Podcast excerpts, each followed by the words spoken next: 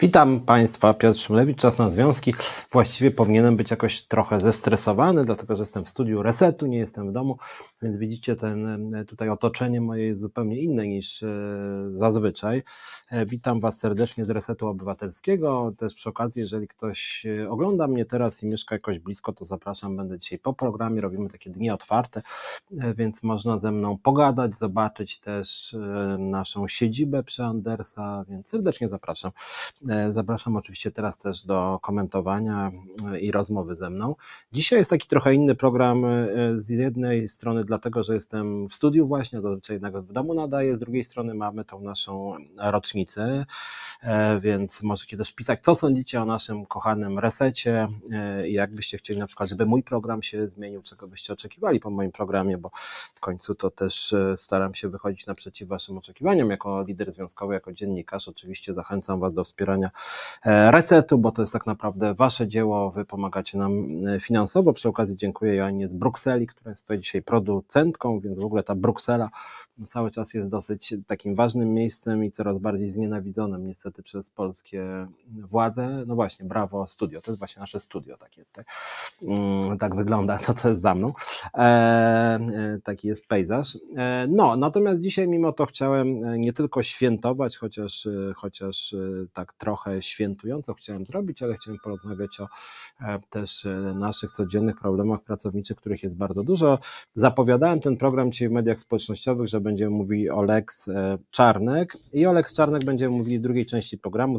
Zaprosiłem Dagmarę Rucińską, przewodniczącą Niezależnego Związku Zawodowego Oświata Polska. Będzie ona, będzie chyba również jej koleżanka ze Związku Anna Dąbrowska, więc wtedy porozmawiamy sobie o tym, co się dzieje z oświatą, a dzieją się rzeczy bardzo nieciekawe. Dagmara i Anna są bardzo, że tak powiem, wyważone. Ja akurat wobec takich ludzi jak pan Czarnek przyznam się, że jestem mniej wyważony. E, uważam, że pan Czarnek rzeczywiście bardzo, bardzo dużo złego robi dla polskich dzieci, dla e, rodziców, dla nauczycieli, generalnie niszczy szkołę. E, witam serdecznie te osoby, które e, komentują. Rzeczywiście zmiana scenerii, to żeście odnotowali. No, natomiast może na początek kilka takich newsów. Obiecałem też, że powiem coś o sytuacji polskich pracownic w Niemczech. Ten temat wraca w tym programie. Natomiast miałem ostatnio taką debatę, w której brały też udział opiekunki. Pojawiły się głosy na stronie związku ze strony niektórych opiekunek, które wyrażały wątpliwości wobec działań związkowych, więc pomyślałem też, żeby wrócić do tego tematu, który jest bardzo ważny i dla mnie to jest też temat trudny o tyle, że rzeczywiście w sektorze opieki związki są bardzo potrzebne, E, a bardzo często e, e, polskie opiekunki się po prostu nie chcą zrzeszać, nie widzą takiego sensu, uważają, że lepiej zadbać o ich indywidualne interesy, a moim zdaniem właśnie kluczowe jest to zrzeszanie się, kluczowe jest to, żebyśmy działali wspólnie, żeby właśnie opiekunki stworzyły związki zawodowe. I my jako związkowa alternatywa niezmiennie opiekunki do związku zapraszamy. Zresztą może jak o tym zacząłem mówić, to, to powiem jednak dwa zdania o tych opiekunkach, żeby też dotrzymać słowa, bo obiecywałem, że dzisiaj coś powiem o sektorze opieki. I słuchajcie, to jest tak, że mm, na początek tak trochę mm, takie bolesne uwagi, powiem też na przykładzie opiekunek. Mianowicie mam takie wrażenie, że jako lider związkowy, ale też jako dziennikarz, jako obywatel, że w kraju generalnie jest coraz gorzej. E, władza rządzi coraz bardziej bezradnie, jest coraz bardziej zamordystyczna i coraz więcej bubli prawnych nam oferuje. Tych, o tych bublach pewnie też później będę mówił. Natomiast społeczeństwo jest, i mówię to e, o wielu osobach, pewnie części z Was, którzy mnie oglądają, Mm, społeczeństwo jest bierne. E, I ta bierność, muszę Wam przyznać, jest dla mnie e, jakby frustracja nie jest mi znanym uczuciem, bo jestem bardzo dynamiczny, bardzo żywotny, bardzo aktywny. Staram się ten świat polski e, zmieniać. Natomiast rzeczywiście trudno ludzi zmobilizować. Mamy bardzo dużo takich głosów jako związkowa alternatywa, żebyście coś zrobili. Dostajemy pocztą często od, nawet od anonimów jakichś nieznanych ników. Słuchajcie, to może byście zadziałali tu i tam. Często z Moniką Żelazik o tym mówimy, ale to jest rzecz, która jest tak naprawdę kluczowa i która też wraca, jest dla mnie ważna w sektorze opieki. E, nie zmienimy świata, jeżeli wy będziecie do mnie pisać, czy do Moniki Żelazik, słuchajcie, zróbcie coś. W ten sposób my e, nie jesteśmy w stanie sami zrobić, ponieważ władza się boi mas ludowych, boi się, boi się solidarnych pracowników, którzy wspólnie protestują, a nie pojedynczych liderów, którzy reprezentują tysiące, a te tysiące boją się nawet podnieść rękę do góry. I to jest taki krótki komentarz odnośnie sektora opieki. Chciałem do tego tematu na chwilę wrócić, do tego, że rzeczywiście, jak mówię, brałem udział w takiej debacie ostatnio i trochę mnie zmartwiło kilka takich komentarzy ze strony opiekunek, że one uważają, że związki nic nie dadzą, bo tutaj trzeba zmian w przepisach. E, I e, słuchajcie, uważam, że to jest o tyle niebezpieczne podejście, że przepisy w Polsce faktycznie są złe. E, odnośnie polskich opiekunek w Niemczech być może są szczególnie złe, ale no właśnie, weźcie się i zróbcie. Ale jak chodzi o przepisy, no to naszym zadaniem jako związku nie jest po prostu czekać na to, aż przepisy się zmienią, no tylko działać właśnie, próbować jakoś dokonać też zmiany społecznej, zwiększyć presję, zmobilizować ludzi i zapewniam Was, że taka mobilizacja, nawet jak nie ma dobrych przepisów, niekiedy ma znacznie lepsze skutki niż przepisy, dlatego że nawet jak byłyby dobre przepisy odnośnie pracy opiekuńczej, to w momencie, gdyby nie było żadnego nacisku ze strony pracowników, ze strony związków zawodowych, ze strony ludzi, którzy się ze sobą komunikują, te przepisy byłyby łamane na masową skalę. Zresztą już problemem opiekunek jest nie tylko to, że, że przepisy są kiepskie, ale też, że te przepisy są łamane na masową skalę i w związku z tym, że te opiekunki nie mają ze sobą żadnego kontaktu, że każda działa na własną rękę, to nawet jak jej prawa są brutalnie łamane, to ona nie wie, co zrobić. Ona się boi, ona uważa, że i tak przegra, bo sprawy sądowe trwają długo i faktycznie trwają długo. Dlatego my, odkąd założyliśmy Związkową Alternatywę Opiekunek, bo w naszych szeregach działają pracownicy opieki, to zachęcamy, słuchajcie, nie, że my coś zrobimy, tylko zorganizujcie się, a my wam pomożemy. My walczymy na poziomie centralnym, piszemy do Ministerstwa e, kiedyś pracy, teraz rząd sobie zlikwidował Ministerstwo Pracy. E, no właśnie, Wałęsa sam by nic nie zrobił, gdyby nie poszły za nim miliony. Zawsze zmiana społeczna jest e, wymuszona niejako przez oddolną siłę. Jak wygraliśmy strajk w locie, to również dlatego, że właśnie ludzie się nie bali protestować i było ich dosyć dużo po prostu i się władza przestraszyła. I, no i, I w locie ludzie zastrajkowali, protestowali, lot stracił kilkadziesiąt milionów. No i pan Milczarski został odsunięty i władza podniosła wynagrodzenia dla stewardess o 1000 zł miesięcznie. Jeśli chodzi o opiekunki, wracając, bo nie chcę tak odchodzić od tematu, bo chciałem o tych opiekunkach trochę powiedzieć, to myśmy robili takie badania, które w dwóch zdaniach e, przypomnę jako związkowa alternatywa w takim projekcie Transfer Hubu, kurs samopomocy, to nazwaliśmy właśnie samopomocy, nie przez przypadek, to jest bardzo ważne, że chodziło nam o to, żeby pomóc się samoorganizować opiekunką. Nie, że my coś za niej robimy, tylko pomagamy im się samoorganizować. Czy to są przepisy polskie czy niemieckie? Gosza pyta. E, I to jest właśnie ten problem. Więc może przypomnę ten mechanizm, bo ja o nim mówiłem ostatnio, myślę, że w tym programie, może z pół roku temu, jeśli nie dawniej, chyba dawniej nawet, więc część duża z Was nawet wtedy mnie nie oglądała i w ogóle nie znała tego programu. Więc powiem Wam, że niestety, jak chodzi o sektor opieki, to mamy faktycznie strasznie patologiczne przepisy, bo słuchajcie, to jest tak, że opiekunki e, podpisują umowę z Polską Agencją Zatrudnienia, z Polską Agencją Zatrudnienia. To są umowy niekorzystne, często są w ogóle na granicy prawa, tam się wpisuje bardzo niskie wynagrodzenia, tam bardzo często jest na przykład tak, że taka opiekunka podpisuje umowę, zgodnie z którą dostaje za godzinę pracy 2 euro, 2 euro, a czasem nawet dziennie 2 euro. E, natomiast e, cała reszta wynagrodzenia to są diety, czyli diety są zgodne z prawem, bo każdy polski pracownik wyjeżdżający do Niemiec powinien dostać niemiecką dietę, ale z drugiej strony łamane są przepisy o niemieckim wynagrodzeniu minimalnym, które już dawno przekroczyło 10 euro, a teraz ma być z tego co pamiętam około 12 euro za godzinę, tak? 12 euro za godzinę, 60 zł prawie. E, no i te polskie agencje podpisują z polskimi opiekunkami bardzo niekorzystne umowy, no tak jeszcze umowy cywilnoprawne, chociaż to powinny być etaty. Eee, nie 1500, 1560 zł netto, dlatego że to jest praca wykonywana na terenie Niemiec, w związku z tym powinna obowiązywać niemiecka płaca minimalna. W Niemczech opiekunki mają płacę minimalną nawet wyższą niż ta niemiecka, czyli nawet nie 12-10 euro za godzinę, tylko tam jest właśnie około 12, a jak wzrośnie płaca minimalna, to przypuszczalnie minimalne wynagrodzenie opiekunek wzrośnie do 13-14 euro. Tylko i to jest jeden problem, że te umowy są źle skonstruowane, że to powinny być umowy etatowe. Pisaliśmy już do ministerstwa w tej sprawie e, co najmniej cztery razy. Naciskamy, lobbujemy, szukamy poparcia u posłów i posłanek, więc jak nas opiekunki teraz oglądają, to taka jest robota związku, żeby właśnie wymusić lepsze przepisy e, centralnie. Tak, w Polsce jest e, rzeczywiście, teraz nie, w Polsce nie jest 1560 zł, w Polsce jest 3010 brutto. To jest z tego co pamiętam 2453 na rękę. Tyle zarabiam w związkowej alternatywie, więc wiem. E, E, e, no i, e, a może gdzie widzę, tam mignął mi gdzieś telefon, że chyba możecie też dzwonić dzisiaj do programu, też Was oczywiście zachęcam. No, ale w każdym bądź razie Polki podpisują umowy z niemieckimi, z polskimi agencjami zatrudnienia, polskimi. Tymczasem niemieckie rodziny, które mają osobę chorą, tym, którą ta opiekunka polska ma się zająć, niemieckie rodziny podpisują umowy z niemieckimi agencjami zatrudnienia nie, nie polskimi, niemieckimi, czyli Polka podpisuje z polską agencją, a niemiecka rodzina podpisuje z niemiecką.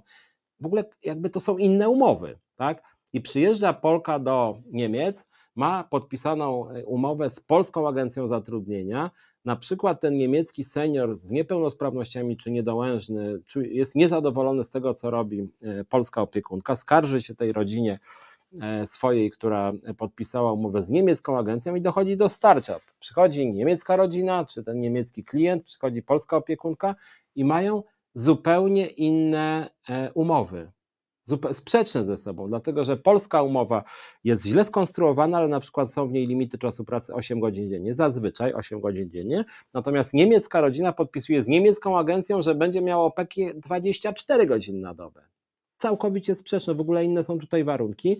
I na dodatek jeszcze dochodzi do tego, że polskiej opiekunce obiecuje się w Polsce, że będzie miała na przykład osobę z lekką niepełnosprawnością, która na przykład nie trzeba jej pomagać przy chodzeniu, czy jest, nie wiem, niewiele waży, E, nie jest ciężko chora, tymczasem Polka przyjeżdża do Niemczech i na przykład spotyka się z osobą, e, która jest na przykład bardzo ciężka i zarazem bardzo ciężko chora, która w ogóle się nie porusza sama i opiekunka musi ją nawet przenosić i nie jest w stanie po prostu i nie wykonuje warunków umowy, ale umowy niemieckiej rodziny z niemiecką agencją. Gdzie jest jeszcze tutaj jakby tu kruczek? Kruczek polega na tym, że jest jeszcze jeden rodzaj umowy, mianowicie polska agencja podpisuje umowę z niemiecką agencją. Trzecia umowa, która jest w ogóle utajniona i obydwie strony nie wiedzą, co jest w tej umowie. W związku z tym tak, polska e, opiekunka podpisuje umowę z polską agencją, niemiecka rodzina podpisuje z niemiecką agencją. Te umowy się nijak do siebie nie mają, są ze sobą po prostu sprzeczne. Jest często konflikt interesów i na dodatek jeszcze niemiecka e, e, agencja podpisuje E, umowę e, z polską agencją o wzajemnej współpracy. Jaki jest wynik tych wszystkich umów? Otóż, słuchajcie, wynik tych wszystkich umów e, dziwnych jest taki, że niemiecka rodzina wydaje miesięcznie na opiekę nad swoim schorowanym dziadkiem, babcią, mamą, bratem, kim tam jeszcze, około 3000 euro, czy nawet 3,5. Natomiast polska opiekunka dostaje do kieszeni mniej więcej połowę tej kwoty, 50%. 50% przejadają te e, agencje. 50%. No właśnie odpowiadam, odpowiadam na pytanie Goszy. 50%, z czego 40% e, przejada mniej więcej średnio polska agencja, 10-15 niemiecka agencja, przejadają połowę tych pieniędzy agencje. I to jest po prostu kosmos. Eee, dlatego tym bardziej, że obydwie te agencje nie zajmują się niczym innym, niczym innym, poza łączeniem niemieckiej e, rodziny i polskiej opiekunki. Czyli one nie zapewniają żadnej opieki, ochrony, e, kursów żadnych nie dają darmowych, nawet nie języka czy jakichś kompetencji, tylko po prostu łączą. I załączenie niemieckiej rodziny czy niemieckiej schorowanej osoby z polską opiekunką biorą sobie, a tu jest numer telefonu do programu 698 286 411, więc jak chcecie możecie dzwonić. Ja jestem bardzo otwarty na pytania, nie, nie gryzę i fajnie jest w sumie, jak ten program staje się taki dynamiczny, nie tylko piszecie, ale też dzwonicie, więc Was zachęcam tutaj. Często narzekacie, jak jestem z krzyżaniakiem, że, że wtedy trzeba dzwonić do krzyżaniaka, że tak powiem, mm, na Facebooka, a teraz proszę bardzo, jestem w studiu, możecie spokojnie dzwonić 698 286 411. Zachęcam głównie jednak, żebyście pytali o tematy związkowe, ale, ale zachęcam. Gosia pisze, Gosia pisze, że milutko jest na czacie. No tym bardziej, że akurat jestem osobą, która, która stara się y, czytać to, co wy piszecie na tym forum. Staram się tak interaktywnie, jakby nie boję się też trudnych pytań. E, jak można wymagać uczciwości w Niemczech, skoro u nas jest jeszcze gorzej, pyta Darek Bielecki. Znaczy ja bym w Niemczech jest lepiej generalnie znacznie, powiem tak. To znaczy, to nie jest y, aż tak źle, że tak powiem, dlatego że Niemcy mają e, e, praworządność, że tak powiem, na znacznie wyższym poziomie. Niemniej jednak niestety ta luka prawna e, ta luka prawna jest gdzieś akceptowana niestety przez wszystkich. Waldemar Wysokiński pisze, gdzieś, gdzieś to się musi opłacać, to jest biznes. No dobrze, Waldek okej, okay, to jest biznes, ale jedna sprawa, jeżeli nawet już uznajemy, że jest to biznes, to y, zastanów się, czy to jest uczciwy biznes. W momencie, kiedy opiekunka wykonuje bardzo ciężką pracę, opiekuje się seniorem bardzo schorowanym, to jest tak naprawdę no, pełna opieka, pełna opieka również niekiedy ma kompetencje zdrowotne, e, gotuje, sprząta, rozmawia, dba o to, czy się nic nie dzieje, jak się coś dzieje, to wzywa lekarza, chodzi na spacer, no to jest właściwie no, pełna opieka, niekiedy non-stop, niekiedy ta choroba tego, tej osoby, którą się opiekunka opiekuje, sprawia, że ta osoba na przykład jest bardzo głośna i opiekunka w ogóle nie może odpocząć, jest cały czas zestresowana i nawet jak nie pracuje, ma przerwę i siedzi gdzieś tam sobie w tym mieszkaniu, to, to, to i tak ma dyskomfort. E, I ona ciężko pracuje i dostaje 1500 euro, a agencja, agencja, która łączy tą opiekunkę z tym klientem, dostaje tyle samo co opiekunka, czy dwie agencje, tak? Jedna 40%, druga 15%. Czy naprawdę uważasz, że to jest biznes, który jest w porządku? No, za to, co oni robią, to można by jeszcze powiedzieć, ok, jakby dostawali 5% każde z tych agencji, 5%, ale 55%? No uważam, że to nie jest uczciwy biznes. E, to jest biznes jakiś taki paramafijny, a mówię paramafijny w tym sensie, że te wszystkie umowy są jakieś lewawe, lewawe w sensie, że no są niewspółmierne. Opiekunka podpisuje umowę, którą w ogóle się ta rodzina nie ogląda, dlatego że rodzina podpisuje umowę z niemiecką agencją, a nie polską, więc jakby całość jest gdzieś na głowie postawiona. Po co w ogóle dwie agencje? Po co te pośrednictwa wszystkie? Dlaczego w ogóle polska agencja i niemiecka podpisują jakąś dziwną umowę, która w ogóle jest często utajniona? No to jest jakiś, jakiś dziwny proceder. I tutaj nasza rada, jako związkowej alternatywy, generalnie jest taka, żeby e, skasować w ogóle te pośrednictwa, że jeżeli polskie opiekunki jeżdżą na Niemiec na masową skalę, szacuje się, że tych Polek tam nawet milion pracuje, nawet milion. E, I że jest bardzo dużo patologii, łamania praw pracowniczych, niewypłacania pensji na czas. Myśmy robili taką mm, sondę wśród opiekunek, zrobiliśmy wśród 178 opiekunek i opiekunów i słuchajcie, wyszło, że 60% e, pracowników e, polskich pracownic, głównie opiekunek, mówi o nieuczciwym rozliczeniu zawieranych umów, czyli za mało płacono tym opiekunkom, czyli mimo to, że te umowy były słabo skonstruowane, to i tak za mało, mniej płacono niż to wynika z umowy. 81% opiekunek deklarowało, że realny czas pracy nie odpowiadał czasowi pracy wpisanemu w umowie. 81%. 70% mm, deklarowało, że pracowało ponad 40 godzin w tygodniu, 85%, że nie ma wolnych weekendów i świąt. Mm, no, czyli strasznie słabo to wygląda strasznie słabo, więc e, tutaj jednak uważam, że to się powinno zmienić. 25 e, jeszcze z takich innych spraw, 24% spotkało się z przejawami dyskryminacji e, podczas swojej pracy, 1 czwarta, 25% miało poczucie zagrożenia podczas pracy w Niemczech. Jeszcze takie podstawowe dane odnośnie rodzajów zatrudnienia. 73% ankietowanych przez NO deklarowało, że pracuje w ramach umów zleceń, 12% tylko miało umowę etatową. 62% mm, zawierało umowę z polską agencją, czyli ten podwójny system, o którym mówiłem, 22% bezpośrednio z niemiecką, 12% porozumiało się z niemiecką rodziną bezpośrednio. A y, zdecydowana większość chciałaby mieć umowę o pracę, a jej nie ma, jak powiedziałem. Mm, a ciekawy bardzo wskaźnik jeszcze, jak Wam mówię o tym badaniach, blisko 90% ankietowanych e, mówiło, co ciekawe, że praca daje im satysfakcję, że lubią tą pracę, tak? A zarazem 60% przyznawało, że praca w Niemczech jest koniecznością ekonomiczną. To są ciekawe dane. Ktoś by powiedział, jak to? To one są oszukiwane na masową skalę i lubią tą pracę? No to jak to jest możliwe? A ja to rozumiem, w tym sensie, że na przykład w locie y, jest fatalny prezes pan Rafał Milczarski od wielu, od wielu miesięcy, który brutalnie łamał nieraz prawa pracownicze, pomiatał e, pracownikami, kapitanami, stewardessami, a mimo to ci ludzie bardzo lubią tą pracę, co nie znaczy, że lubią ten styl zarządzania, tak? Tak samo jak ja od wielu miesięcy, y, być może tu się w pewnym momencie przynajmniej na 10 minut Ilona Garczyńska pojawi. Jak wiecie, my bardzo bojowo walczymy w ZUS-ie o prawa pracownicze. Uważamy, że pani Uścińska jest fatalnym pracodawcą, y, a z drugiej strony, y, a z drugiej strony wielu pracowników ZUS-u kocha swoją pracę. Ja sam uważam, że ZUS jest bardzo ważną instytucją. I trochę tak samo jest z tą opieką te kobiety, te Polki, które, bo to głównie kobiety jednak są w 90 paru procentach, e, lubią pracę opiekuńczą, są do niej przywiązane, mają ku temu często predyspozycje, a z drugiej strony są rzeczywiście e, źle traktowane. Więc to, to, to, to jakby nie musi być sprzeczność, tak? E, czyste pieniądze do ręki zawsze na czas. Znaczy tutaj e, oczywiście, że jest tak, że powinna być jakaś opieka nad tymi opiekunkami, tylko właśnie te agencje zatrudnienia nie dają opieki, tylko po prostu drenują finansowo. E, dlatego, dlatego nasza rada jest taka, żeby, żeby skasować te agencje zatrudnienia i że pośrednictwem zajęły się po prostu instytucje państwowe lub samorządowe. I my proponowaliśmy i proponujemy system dla Polskiego Ministerstwa, pisaliśmy już i do pani Maląg i swego czasu do pana Gowina, który za to nawet odpowiadał, słuchajcie, dawno temu. Wszyscy mieli tak, takie same antypracownicze podejście. Myśmy proponowali proponujemy, żeby zrobić taki system, aby po polskiej stronie jakaś instytucja przy Ministerstwie Rodziny i Polityki Społecznej, bo jak mówię, pracę zlikwidowali, no więc niech będzie przy Ministerstwie Rodziny i Polityki Społecznej, zajmowała się rejestracją polskich opiekunek, które chcą pracować w Niemczech, tak? Polskich opiekunek, które chcą pracować w Niemczech, czy samorząd, czy ministerstwo. Naszym zdaniem raczej ministerstwo, ale to mogą być też urzędy pracy.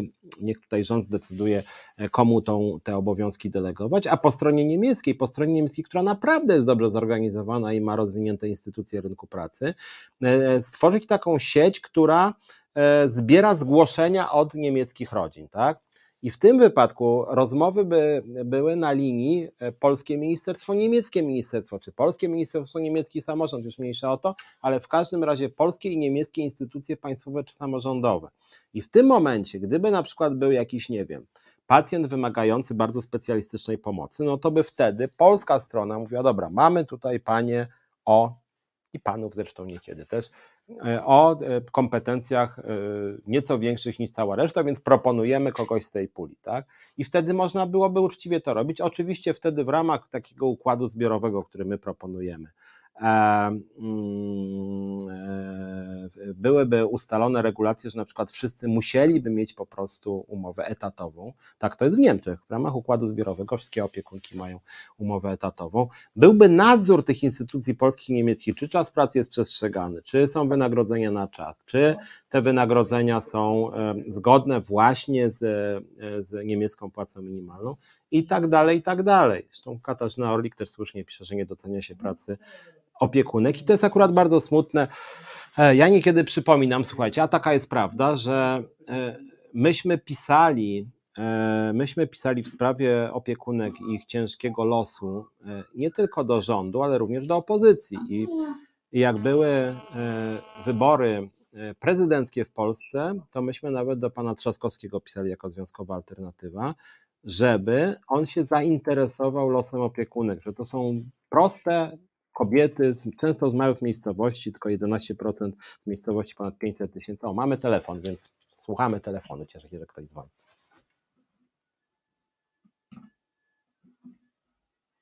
Halo?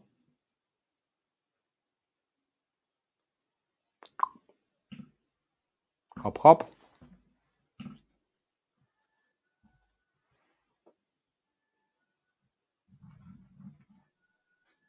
Nie słyszę coś telefonu, ale zapraszam do rozmowy.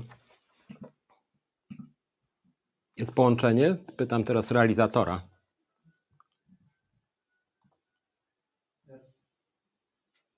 Bo ja nie słyszę. Halo, halo. Halo.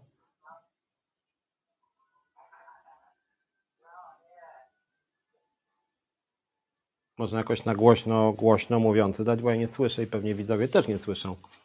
Prezes dzwoni, pisze Charlie Belt. Może prezes. To panie prezesie, niech pan jakoś, to pan to akurat ma siłę pewnie, żeby, żeby się samemu sobie dać głos, że tak powiem. Coś. Dobra, to zróbmy tak, jak, jak się telefon, że tak powiem, uda. Yy, a, dzwoni Bożena Breczko. No właśnie, Bożena, ty, ty słyszysz mnie, ale ja nie słyszę ciebie. To może jeszcze raz spróbuj zadzwonić. Raz, dwa, trzy. Ja, znaczy mnie chyba słyszą wszyscy, natomiast ja Bożeny słyszę. nie słyszą. Tak. Ja słyszę audycjalnie. A mnie słychać? Nie. To, teraz słychać, tak. Tak, halo, halo, dobry wieczór. Słychać mnie teraz? Tak, Świetnie. jest, witaj. Piotrze, więc y, przed chwilą e, to, o czym mówiłeś, y, że e, można by powiedzmy, nie wiem, czy powołać jakieś stowarzyszenie, czy przekazać do ministerstwa e, temat y, nawiązywania stosunku pracy z Niemcami, więc wymyśliłeś coś, co już funkcjonowało, a mianowicie w latach 80. Ja co prawda byłam w NRD, ale to obowiązywały kraje Układu Warszawskiego, taka umowa międzynarodowa o wymianie siły roboczej. I wtedy tym się Ministerstwo Pracy, e, gdzie ja, gdzie się e, zgłaszały, e, gdzie można było się zgłosić i dowiedzieć się, jaka jest praca, powiedzmy, w niemieckiej fabryce. Niemieckie fabryki zgłaszały do swojego ministerstwa zapotrzebowanie na, na pracowników. Następowała wymiana informacji między ministerstwami. Można się było zgłosić do Urzędu Pracy poszukując pracy za granicą, czy to wtedy było w Czechosłowacji, e, głównie w Czechosłowacji i, a, i, i w NRD i to bardzo dobrze funkcjonowało i wtedy taką, ja miałam umowę a z Polskim Ministerstwem Pracy, na polskich warunkach byłam zatrudniona w niemieckiej fabryce. Normalne ubezpieczenie, wszystkie, e, wszystkie przywileje, tak jak mi tutaj pracowała w Polsce, e, tyle, że to było tam. Także temat jest przerobiony. Jeszcze te panie, które wtedy pracowały e, w ministerstwie e, czy e, w urzędach pracy, doskonale znają te procedury, bo to nie są procedury skomplikowane i wystarczy tylko uruchomić to, co było i, i to będzie i to będzie hulało. To nie jest naprawdę wcale trudne. Mhm. O, to, dziękuję. Dobra, dziękuję Ci za głos. Znaczy bardzo cenny i ciekawy, bo y, to pokazuje, że pod pewnymi względami blok wschodni jakby poszedł dalej, znaczy poszedł dalej niewątpliwie w integracji niż Unia Europejska. E, ja jestem gorącym zwolennikiem znacznie dalej idącej integracji europejskiej niż obecnie, właśnie ze względu na takie sprawy, bo to jest zacieśnianie stosunków, tak? To jest właśnie, to jest właśnie coś, co można nazwać federalizacją Unii Europejskiej. To właśnie o to chodzi. Jak PiS uderza, że nie, bo dumny polski naród nie chce się z nikim dogadywać, no nie będzie będziemy żadnych procedur brać tam niemieckich czy francuskich, no to ja mówię, nie chcecie brać tych procedur, no to właśnie później są takie sytuacje jak dzisiaj. Bo to, co ja mówię, to jest de facto to jest de facto stworzenie wspólnej administracji unijnej, bo polskie opiekunki zresztą są nie tylko w Niemczech, są też w Szwajcarii, są w Belgii, są we Włoszech e, i we wszystkich, i każdym z tych krajów są de facto podobne problemy. I teraz jedna uwaga wam powiem, dlaczego takich regulacji nie ma, jak Bożena, e, jak Bożena wskazała. I co jest strasznie smutne, wina jest głównie po stronie polskiej. Po stronie polskiej, dlatego że e, kraje Unii Europejskiej chciałyby tego typu integracji. I co więcej, nawet była taka ustawa o delegowaniu pracowników kilkanaście chyba miesięcy temu w Sejmie. Myśmy jako Związkowa Alternatywa wtedy naciskali na posłów, również tych lewicy, tych liberalnych, żeby rzeczywiście zacieśnić tą integrację, żeby warunki pracy dla polskich migrantów w Niemczech były takie same jak dla niemieckich pracowników, żeby to był obowiązek, że jak jest układ zbiorowy obejmujący niemieckie opiekunki, to żeby on automatycznie obejmował wszystkie polskie opiekunki. I co się okazało? Okazało się, że polski rząd walczy o to, walczy o to, żeby polscy pracownicy e, nie byli objęci, e, nie byli objęci tymi regulacjami. Widzę, że zdaje się, że jest kolejny telefon chyba, więc jeżeli tak, to, to proszę bardzo. Ja jestem otwarty na rozmowę. Halo?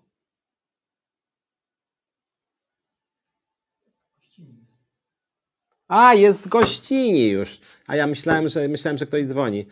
E, e, a, to, to, to zapraszamy. Widzę, Anna, Anna Dobrowska przyszła. Cześć. Cześć, dzień dobry. Dzisiaj mamy taki program. Tak powiem, E, że tak powiem, ruchomy, bo przyszłaś, przyszłaś jest dosyć wcześnie, bo, bo Anna jest, tu jest podpisana NZZOP, czyli Niezależny Związek Zawodowy Oświata Polska. Ja dzisiaj obiecywałem, że porozmawiam e, na tematy związane z Czarnek e, Lex 2.0 i w ogóle o Czarnku. Tylko tak się zastanawiam właśnie, Anna, bo dzisiaj mamy taki program bardzo otwarty, dlatego że mamy rocznicowe, tu jest dzisiaj takie trochę studio otwarte. E, dzisiaj też miała nas odwiedzić, jak rozmawiałem jeszcze ze trzy godziny temu, Dagmara Rucińska, czyli twoja koleżanka ze Związku Liderka też NZZOP.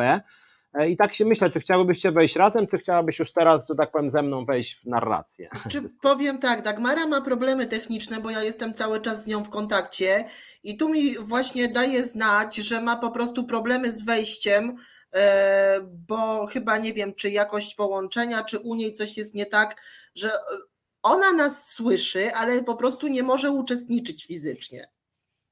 To może zróbmy tak, ja z Tobą porozmawiam i jak nas teraz ogląda Dagmara, to może niech za na przykład 15 minut Dagmara do nas zadzwoni jako telefon i wtedy, jeżeli ma problemy z połączeniem, to skomentuje na przykład, czy uzupełni to, co my mówimy. A, była tutaj, czytam, że, że, że, że, była Dagmara, ale nie miała kamerki. To może niech Dagmara wejdzie bez kamerki. Więc ja dzisiaj staram, się, że tak powiem, współ, współwydawać. Więc jeżeli Dagmaro nas oglądasz i masz problem z połączeniem e, obrazu, no to może rzeczywiście połącz się z nami jako, jako że tak powiem, mm, głos. E, więc ja jestem jakby otwarty. Dzisiaj cały program jest do dyspozycji, że tak powiem, tutaj naszych też związkowców. W pewnym momencie pewnie się Ilona pojawi Garczyńska, być może Monika Żelazik, może ktoś jeszcze. Ale dobra, no nie będziemy też technicznie, to może zacznijmy rozmawiać o tym, co się tam w tej oświacie dzieje. Jeżeli nas Dagmara y, ogląda, to oczywiście zapraszamy. Jeżeli nie, nie, nie, nie, nie, nie udaje Ci się wejść, Dagmaro, jak chodzi o obraz, to, to możesz spróbować zapukać, że tak powiem, w postaci y, dźwięku. E, a przy kolejnym razie, zresztą widzowie już ci raz widzieli tutaj, więc, więc następnym razem. Więc może zacznijmy od tego. Jest rzeczywiście głośno dzisiaj zajawiałem e, ten, e, ten temat, że będziemy trochę o Lex Czarnek mówić. Wiem, że wy macie jako Niezależny Związek Oświata Polska też dosyć specyficzne podejście, dlatego że wy bardzo dużą wagę przywiązujecie do edukacji włączającej, tu punktujecie ministerstwo. To jest temat, który w ogóle jakby mało funkcjonuje w debacie publicznej i jakby nie jest specjalnie omawiany. Ja już wspominałem o tym, Niezależny Związek Zawodowy Świata Polska od niedawna jest w związkowej alternatywie, więc jesteśmy jakby na jednym tutaj, na jednej łodzi, czy statku bardziej, może statku, statki są większe. E, więc, więc wspólnie działamy. Ja oczywiście, o czym wszyscy nasi widzowie widzą, mam e, na wielu obszarach krytyczne podejście do pana ministra Czarnka, ale może cię spytam e, o to, o, o, o, o, o tą jego ustawę, to słynne Lex Czarnek z perspektywy właśnie pracownika oświaty i działaczki związkowej jakby od wewnątrz, bo ja jednak ministra Czarnka trochę z zewnątrz, że tak powiem, krytykuję też jako taki obywatel, też socjolog i no, osoba, która jakoś ma poglądy socjaldemokratyczne. Więc jak to jest z tym Lex Czarnek? Wiem, że Dagmara e, e, przesłała mi takie pismo dość ostre, myśmy oczywiście je wrzucili na stronę.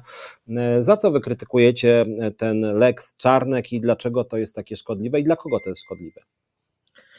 Przede wszystkim Lex Czarnek to jest zmiana, która nie tylko w ogóle y, nie powinna być y, uchwalona, ona w ogóle nie powinna być procedowana i ona w ogóle nie powinna mieć miejsca z kilku powodów. Po pierwsze, dlatego, że ona sięga y, jakby dużo głębiej niż kwestie światopoglądowe czy społeczne ale ona tak naprawdę sięga do samych korzeni funkcjonowania szkoły, jeżeli chodzi o osadzenie szkoły w środowisku lokalnym. Ja o tym za chwilę powiem szerzej, bo to jest tylko jeden z aspektów. Znaczy, uważamy Lex Czarnek za prawo szkodliwe przede wszystkim dlatego, że ono jest wprowadzone bez liczenia się ze zdaniem ludzi najbardziej zainteresowanych. I tu nie chodzi tylko o nauczycieli czy o dyrektorów, ale o samorządy, które przecież finansują oświatę i o rodziców, bo to przecież rodzice powierzają nam swoje dzieci w dobrej wierze, e, mając przekonanie, że jeżeli oddają dziecko do szkoły o godzinie 7.50, to o godzinie 15 ono wróci zaopiekowane, bezpieczne, wyposażone w pewien zasób wiedzy i umiejętności, e, jakby zgodnie z, też z oczekiwaniami rodziców i tym, co planuje państwo w kierunkach polityki oświatowej. Tymczasem ta ustawa de facto odbiera rodzicom możliwość decydowania o tym, czego się będą uczyły ich dzieci. Bo tak, jest, nie czarujmy się, że procedura, która jest zapisana powiedzmy w tej ustawie, daje rodzicom jakiekolwiek możliwości, bo nie daje. Widzę, że jest Dagmara, więc ona też na pewno trochę dopowie, bo nie daje, dlatego że procedura cała wchodzenia do szkoły organizacji pozarządowej, e, konsultacji z Radą Rodziców, zatwierdzania tego jest obudowana taką papierologią, że żadna szanująca się organizacja nie będzie czekała trzy miesiące na zrealizowanie projektu czy zajęć, na które potrzeba jest dzisiaj, bo jest dziecko po próbie samobójczej, bo jest uchodźca z Ukrainy, bo jest problem z narkotykami albo hejtem internetowym i ten problem jest tu i teraz i tu i teraz trzeba go rozwiązać, a nie za trzy miesiące, jak wyda opinię Rada Rodziców, jak kurator przeczyta papiery i jak łaskawie je podpisze albo nie podpisze. Bo to, że Rada Rodziców wyda pozytywną opinię, to o niczym nie przesądza, bo i tak decydujący jest głos kuratora oświaty, czyli urzędnika, funkcjonariusza partyjnego, a nigdzie nie jest powiedziane, że rodzic przyprowadzając dziecko do szkoły musi się zgadzać z linią partii, bo to jest oświata publiczna, nie partyjna. Jeżeli rodzic się nie zgadza, to poszukuje alternatywnych miejsc edukacji i to jest jego świętym prawem. Natomiast no, ten projekt zakłada nie mniej, nie więcej tylko to, że wszyscy będziemy myśleć tak samo, czyli po partyjnemu. Po prostu. A jak to w ogóle to wygląda? To jest największe niebezpieczeństwo, jakie y, tutaj widać. I drugie, znaczy równie niebezpieczne, to jest to, że tak naprawdę ten projekt jest tylko jednym puzelkiem w wielkiej układance. A celem tej wielkiej układanki jest wprowadzenie docelowo do roku 2026-2027 modelu edukacji włączającej w szkołach. Już w tym momencie ruszyła kampania informacyjna, już są rozlepiane plakaty po szkołach. E, I to, co w tej chwili robi się w Lex Czarnek, to tak naprawdę jest przygotowanie gruntu do tego, żeby na tym pogorzelisku, które zostanie po edukacji obywatelskiej w szkołach, wprowadzić model edukacji włączającej, tak żeby ten uciemiężony i wystraszony kuratorem dyrektor i ta zredukowana do roli pieczątki i podpisu Rada Rodziców nie stwarzała problemów do wprowadzenia bez konsultacji, bez planowania i bez naprawdę wiedzy i zgody osób najbardziej zainteresowanych modelu edukacji włączającej, który tak się szumnie nazywa edukacją dla wszystkich, ale tak naprawdę nikt na nim nie skorzysta. Ale jak to jest z tą edukacją włączającą? Czy w jakim sensie to, co teraz y, chodzi o to, że Czarnek chce wprowadzić jakieś y, jakąś swoją, że tak powiem, linię, której będzie mógł jakby ręcznie sterować i w ten sposób dokona jakichś skokowych zmian odnośnie tej edukacji włączającej, bo żeby może też powiedz może na czym o jest Dagmara nawet z, z, z, z, obrazkiem, że tak powiem, więc cześć Dagmara. Jest Dagmara z obrazkiem, dlatego ja bym chętnie jej oddała głos, jeśli chodzi o MEF, bo ona jest specjalistką w tak, tej bo kwestii. myśmy, bo ja jeszcze przerwę, bo znaczy jedno pytanie, które mi się narzuca odnośnie tego, co mówiłaś, to jest jak to ma w ogóle w Lex Czarnek, bo ja sobie trochę tego nie wyobrażam. No jestem nauczycielem, no, a kiedyś parę lekcji prowadziłem. No i na przykład chcę na jakąś tam godzinę zaprosić, no nie wiem, dajmy na to nawet działacza związkowego, który powie o rynku pracy coś y, y, na podstawach przedsiębiorczości i chcę go zaprosić na za dwa tygodnie na kolejnej lekcji. To co, ja zgodnie z Lex Czarnek muszę wysłać do ministerstwa, no że to na przykład związkowa alternatywa to nie jest zbyt kontrowersyjna, więc musi być solidarność na przykład, tak? Czy to, czy to o to chodzi? A, a z drugiej strony, jak to jest z tą edukacją włączającą, czy, czy, czy, czy to jest jakaś próba, nie wiem, no właśnie nie wiem czego, ujednolicenia standardu, bo myśmy kiedyś już rozmawiali tu o edukacji włączającej, no ale jednak widzowie nam się zmieniają, a pojęcie edukacji włączającej przypuszczam, że mniej niż 10% widzów wie w ogóle, co to jest. Więc może to też ja te dwa pytania. Najpierw... Jedno, czy to rzeczywiście chodzi o to, żeby ministerstwo stricte ręcznie sterowało gośćmi zajęć, czy, czy ja dobrze rozumiem? No i druga sprawa, mhm. jak to jest z, tym, z tą edukacją włączającą jako kolejnym krokiem Lex Czarnek 2.0, waszym zdaniem? To ja powiem trochę właśnie o tym ręcznym sterowaniu, a myślę, że Dagmara więcej powie o, o, o MEF, bo tak jak mówię, ona jest specjalistką w tej dziedzinie.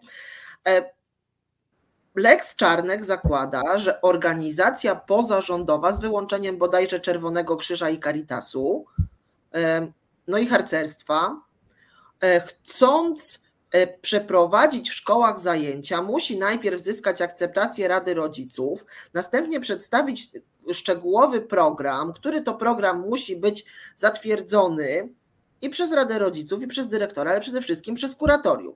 Ta procedura może się rozciągnąć nawet do trzech miesięcy.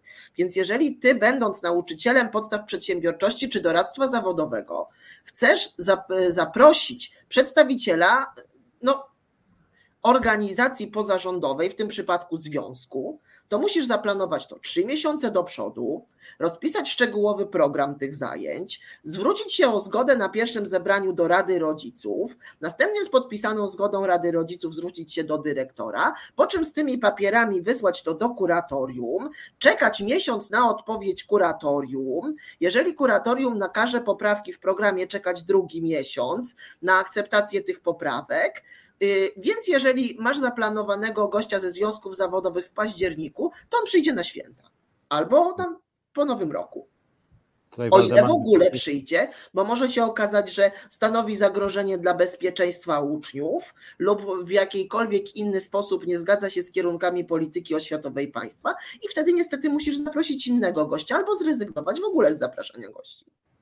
Waldemar pisze, czy, że, że suweren zdecydował, że, że, że nie podobają się niektórym z nas jakieś wyroki demokracji. Czy wiesz, Waldemarze, no ja nie przypominam sobie, że w wyborach PiS mówił, że będzie ręcznie sterował lekcjami szkolnymi, no to, to akurat nie jest tak, a poza, tym, a poza tym to, że PiS wygrał wybory, to nie znaczy, że mu wolno dosłownie ręcznie sterować wszystkim, bo oni stopniowo najpierw zaczęli ręcznie sterować Trybunałem Konstytucyjnym, Sądem Najwyższym, mediami, czym tam jeszcze, związku z tym, no, też jako związek zawodowy mamy prawo krytycznie oceniać te zakusy. Zresztą moim zdaniem to jest na granicy konstytucji, bo to jest różne traktowanie też organizacji e, pozarządowych. Nie ma tu jakichś kryteriów też jakościowych, być może jeżeli już to by się przydała jakaś ocena, że na przykład na pewne lekcje wolno związkom zawodowym, na inne lekcje wolno organizacjom certyfikowanym, które mogą zajmować się, nie wiem, środowiskiem, dajmy na to i tak dalej, i tak dalej. Natomiast to, że pan minister Czarnek powie, że na przykład, no nie wiem, nawet Caritas to mu się podoba, ale już Owsiak mu się nie podoba. No właściwie niby, a co, czym Caritas jest niby lepszy? Tam były jeszcze sprawy kryminalne wokół Caritasu, już, ja już tak na marginesie. E, no, ale generalnie to oddaję głos Dagmarze. Witaj w ogóle Dagmara. Dagmara jest e, e, szefową tego Niezależnego Związku Zawodowego Oświaty Polskiej, więc witam Ciebie jeszcze raz, bo tak raz znikłaś, pojawiła się, więc teraz już jesteśmy, że tak powiem, w pełnym gronie trzyosobowym. E, tutaj przedstawiam Ci przy okazji studio e, Resetu, bo dzisiaj z Andersa nadaje. No i oddaję Ci głos. Jak to jest z tą edukacją włączającą i właśnie e, czego się tutaj, dlaczego się boicie jakby tego kontekstu Lex Czarnkowego i dlaczego Waszym zdaniem to jest krok do pewnego modelu właśnie tej edukacji włączającej I, i, czego się najbardziej tutaj boicie? Rozmawialiśmy o tym parę miesięcy temu, czy coś tutaj się zmieniło i czy Lex Czarnek to jest rzeczywiście krok w stronę realizacji tych planów ministerstwa? Halo? Czy Dagmarę coś zawiesiło? Chyba Dagmarę nam ścięło. To może Dagmara teraz się zresetuje i może, i może za chwilę ją. Tak, zresetowała się. To może zaraz Dagmara wróci. To możemy jeszcze na chwilę wrócić do, y, do tych tematów, o których Ty mówiłaś. Y, y, a, a co będzie, jeżeli taki czarnek będzie chciał na przykład wpuścić, no, no, no rzucam nawet trochę stereotypowo, ale bywa, nie wiem, bo myślałem o tym, że na przykład Czarny chciałby jakąś, jakąś organizację, nie wiem, katolicką, bliską sobie. Czy tam jest jakaś możliwość, że, że na przykład y, y, kuratorium, że tak powiem, w trybie przyspieszonym zaakceptuje jakieś organizacje pozarządowe? Czy, czy, czy, czy nikt nie określa minimalnego terminu?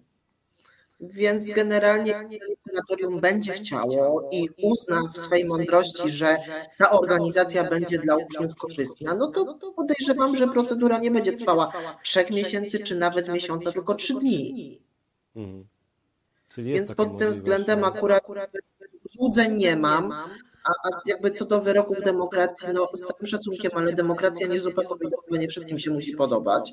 Podobnie jak wynik wyborów i jakby też kwestia, czy, czy kwestia jest tego typu, że szkoła bez względu na wynik wyborów powinna być apolityczna bo my uczymy dzieci różnych rodziców, prawicowych, lewicowych, konserwatystów, katolików, muzułmanów, prawosławnych, ateistów, świadków Jehowy, wyborców takiej czy innej partii.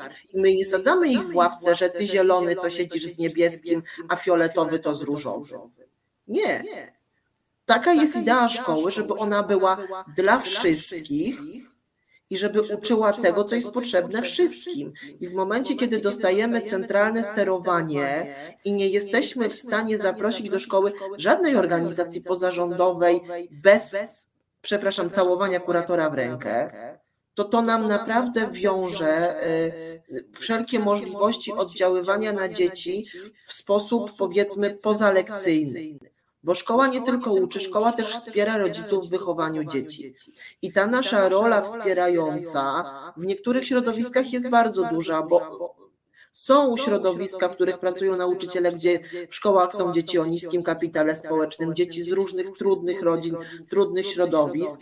I tak naprawdę tam nauczyciel jest pierwszą i ostatnią instancją, do której dziecko idzie po pomoc, kiedy dzieje się z nim coś, czego ono nie rozumie a nauczyciel też nie musi umieć wszystkiego, bo jeżeli mnie nauczono, jak uczyć jego angielskiego, matematyki, to nie nauczono mnie, jak być psychologiem i terapeutą.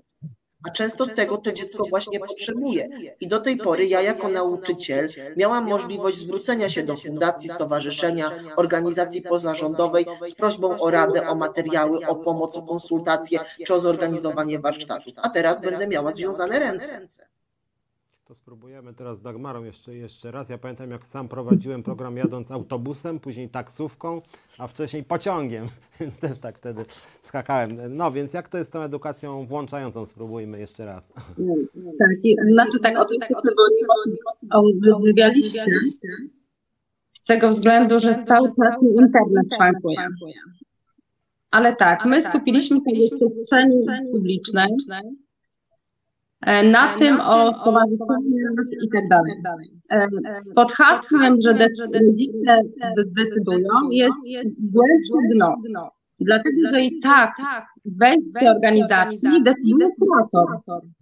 Rodzice, Rada Rodziców ma poszerzone kompetencje i w tym momencie tak kurator będzie decydował na końcu, czy ta organizacja przeprowadzi swoje zajęcia, czy nie. I to jest jakby pierwsza rzecz.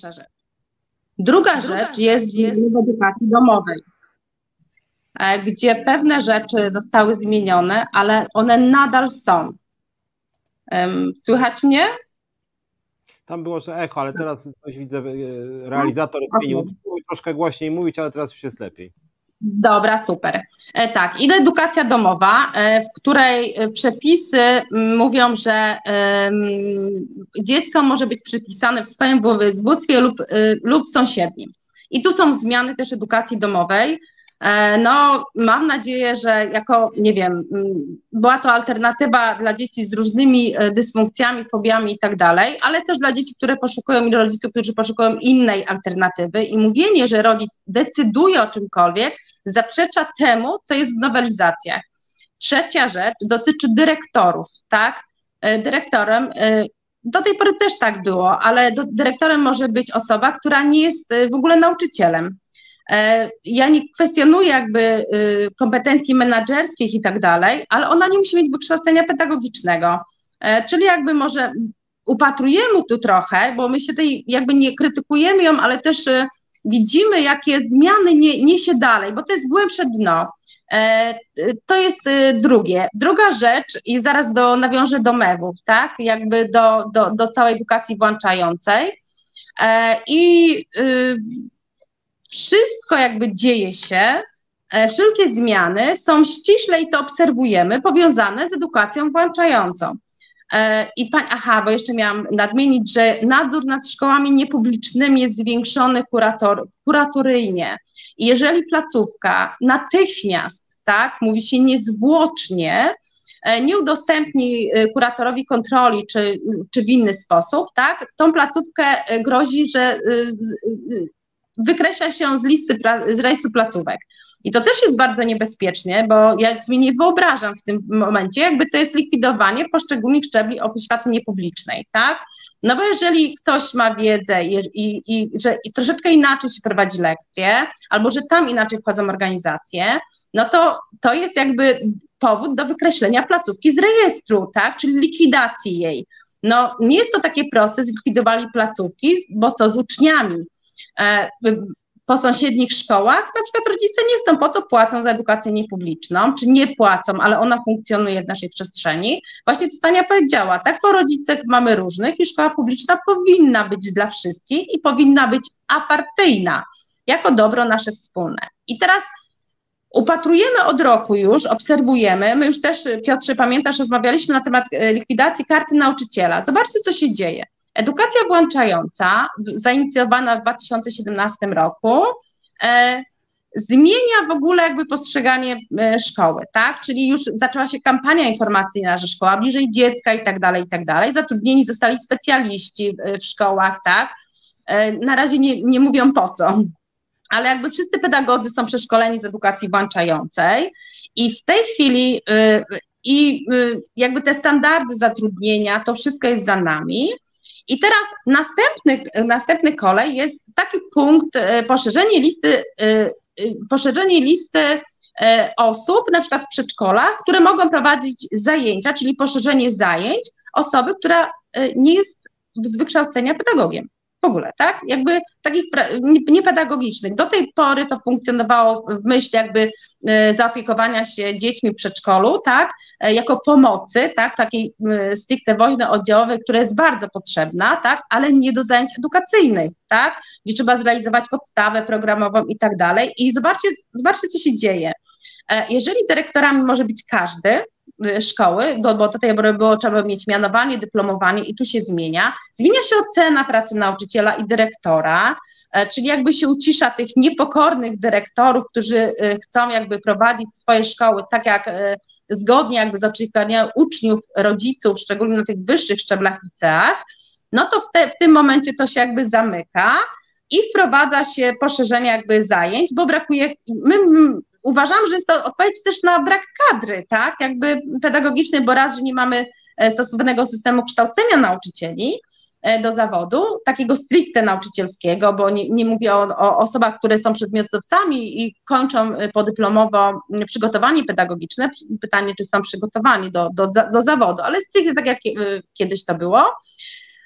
I, da, I dalej zmienia się E, w następnym kroku, tak, e, zmienia się e, rejonizacja, bo to też jest w Lex Czarnek, tak, rejonizacja, czyli bliżej dziecka. Jeżeli mówimy o rejonizacji, to nie mówimy już o szkołach specjalnych, bo MEF to jest edukacja włączająca, to jest też zmiecienie szkolnictwa specjalnego. Zobaczcie, niepubliczne podlega znowu mocno pod kuratorium, tak, czyli jakby tu się pilnuje standardów, E, nie można sobie od tak, chociaż zawsze były pod kuratorium. To nie jest tak, że niepubliczne nie podlegały. Sama byłam dyrektorem szkoły niepublicznym i miałam szereg kontroli. I to jakby też e, podlegało różne, różnego rodzaju stan, standardami. E, no i dalszym krokiem będzie zlikwidowane już dwa stopnie awansu, tak, czyli nie ma nauczyciela stażysty i nie ma kontraktowego. Dano czas jakby na zrealizowanie tego, ale jest taki bałagan, że po prostu się wszyscy chyba gubimy w tym. I pomalutku to, co mówiliśmy, będzie likwidacja karty nauczyciela. Ja już powiedziałam kiedyś w resecie, że o ile e, są i zwolennicy, i przeciwnicy tego, to jakby cały czas postępuje degradacja oświaty. Degradacja szkół, narzuca się szereg obowiązków, nie będzie y, z, z, takim z, y, bardzo mocnym naciskiem na, y, na tym, że pogarszamy jakość oświaty, pogarszamy jakość kształcenia dlatego że nie ma dużo wytycznych w projekcie, gdzie mówią, że na przykład e, do klasy, bo teraz mamy klasy integracyjne, do klasy może przypisanych być tylko na przykład 5-6 uczniów z niepełnosprawnością. Tutaj mówi się, nie ma limitu, chyba że zostanie wydane jakieś rozporządzenie, na które czekamy, tak, albo też po kolei, ale zobaczcie, to jest góra lodowa.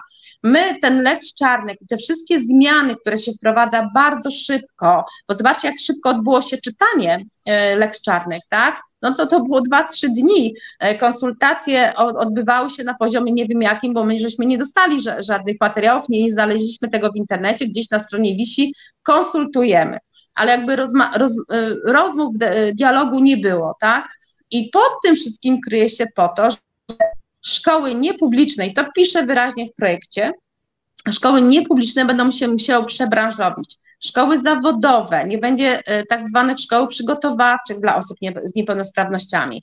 Czyli jakby cały czas kumuluje się do tego, żeby wszystko uczyć w jednej szkole, było w jednej szkole uczyć. Ja rozumiem integrację, bo też ma dobre swoje strony e, ten projekt, ale nie można też narzucać nauczycielom z góry dodatkowych znowu obowiązków, bo już mamy zróżnicowane klasy, naprawdę, już, już dzieci są z traumami, tak, z różnymi deficytami, na którym trzeba się pochylić. Mówimy o indywidualizacji nauczania. Gdzie indywidualizacja w 30 czy 40 osobowej klasie, bo niestety nie czarujmy się, subwencja nie wzrasta, tak, wzrastają dotacje celowe na laboratoria, na dostosowanie różnego rodzaju, na konkursy, na, no naprawdę tego jest multum, ale sama subwencja no nie wzrasta. Wzrasta nam na przykład liczba uczniów, która, y, y, liczba uczniów ukraińskich, która jest w systemie i ona o to wzrosła, tak też podejrzewam, ale sama w sobie nie.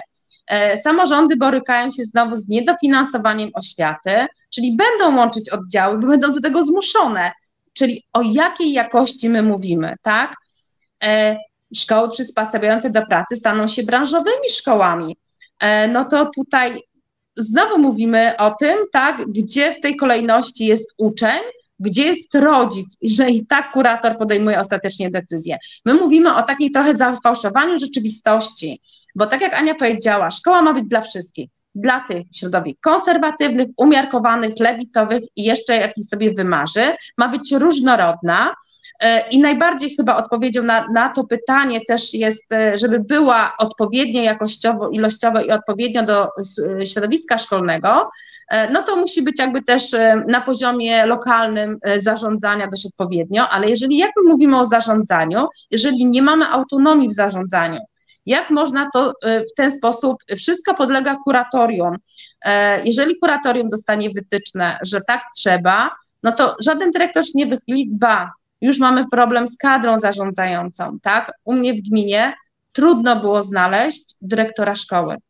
Naprawdę, bo w tym każdy po prostu się boi. Jak zalękniona szkoła, tak teraz będzie jeszcze bardziej zalękniona. Jak jest odpływ nauczycieli e, z pracy, to tak ba bardziej będzie odpływ, nauczycieli z pracy. I to jest bardzo niebezpieczne, że nasze dzieci, nasi uczniowie, którzy docelowo mają trafić na rynek pracy, tak, no będą musieli się znowu posiłkować korepetycjami wszelkiego, bo nie będzie na to czasu, po prostu nie ma na to czasu, bo tyle jest biurokracji i dodatkowo y, zadań, że naprawdę trudno nauczyć. Ja, ja podziwiam nauczycieli, którzy jeszcze trzymają system na swoich barkach, bo to oni trzymają. Monika też do nas zawitała, widzę, że Lazik. Cześć Monika. Cześć, Super, ja nie, nie wiem, czy wy mnie słyszycie i widzicie. Słychać tak, mnie? Ja, ja widzę na pewno i słychać tak. Monika jest wiceszefową Związkowej Alternatywy. Jak wiecie, dzisiaj tak, że tak powiem, zapraszam do programu, żeby różne osoby powiedziały nawet po dwa słowa. Monika wygląda jakby w ogóle była w jakimś, prawda, zim, zimowym pejzażu w tej czapce, tak? Rozmawialiśmy i rozmawiamy o kondycji polskiej szkoły. Ja taką uwagę tylko uzupełnię to, co mówiłyście. Ja byłem generalnie zawsze jakoś tam centralistą, że tak powiem, i sam chciałem, miałem ambicje, że prawda, warto bez dobrze funkcjonujące państwo zrobić, tylko że niestety PiS ośmiesza moim zdaniem bardzo tego typu idee. E, I chciałem się Was właśnie spytać, czy to jest tak, że to Czarnek jest, że tak powiem, zły i ta władza, czy sam ten pomysł na szkołę jest zły? Bo ja sobie mogę wyobrazić rozwiązania centralne, centralne, które nie są złe i które na przykład wprowadzają uniwersalne kryteria, że na przykład właśnie to, co mówiłem, że na poziomie rekomendacji ministerstwa do podstaw przedsiębiorczości dopuszczane są na poziomie, nie wiem, z automatu e, e, ludzie z jakimiś tam tytułami, nie wiem, liderzy związkowi, na przykład, niezależnie czy to jest związkowa alternatywa, Solidarność, tam nie wiem, OPZZ czy inicjatywa pracownicza, e, a na przykład jak chodzi o lekcje z, nie wiem, z empatii, jakichś organizacji pozarządowych, to czy to będzie Caritas czy Owsiak, to również z automatu wpuszczamy. I są jakieś takie listy otwarte, nie, że się wyklucza kogoś za to, że, że władza go nie lubi, E, że, że, że, być może jednak po prostu PiS wypacza trochę tą ideę i kompromituje, bo wszystko upartyjnie i chciałby tylko Caritas, a Owsiaka sobie nie życzy, że chętnie by Piotra Dudę do szkoły e, zaprosili, ale już Szumlewicza, Żelazik czy e, Rucińskiej nie. I może tu jest problem, że oni, że, że, że oni po prostu są zamordystami, ale, ale sam, sam, samo marzenie, żeby żeby polskie państwo jakoś tą oświatą nadzorowało, tylko właśnie w sposób demokratyczny, e, chyba nie musiało być niczym złym. Znaczy ja tak myślę głośno, że tak powiem, tak? Tylko, wiesz, kwestia jest tego typu, że szkolnictwo to jest eksperyment na żywym organizmie. I w momencie, kiedy ja pracuję prawie 20 lat i nie wiem, czy to jest dziesiąta czy jedenasta reforma, której ja jako nauczyciel doświadczam, i to oznacza, że praktycznie co dwa lata jest jakaś reforma. Tak się nie da pracować, y, że co chwilę zmieniają się przepisy, rozporząd...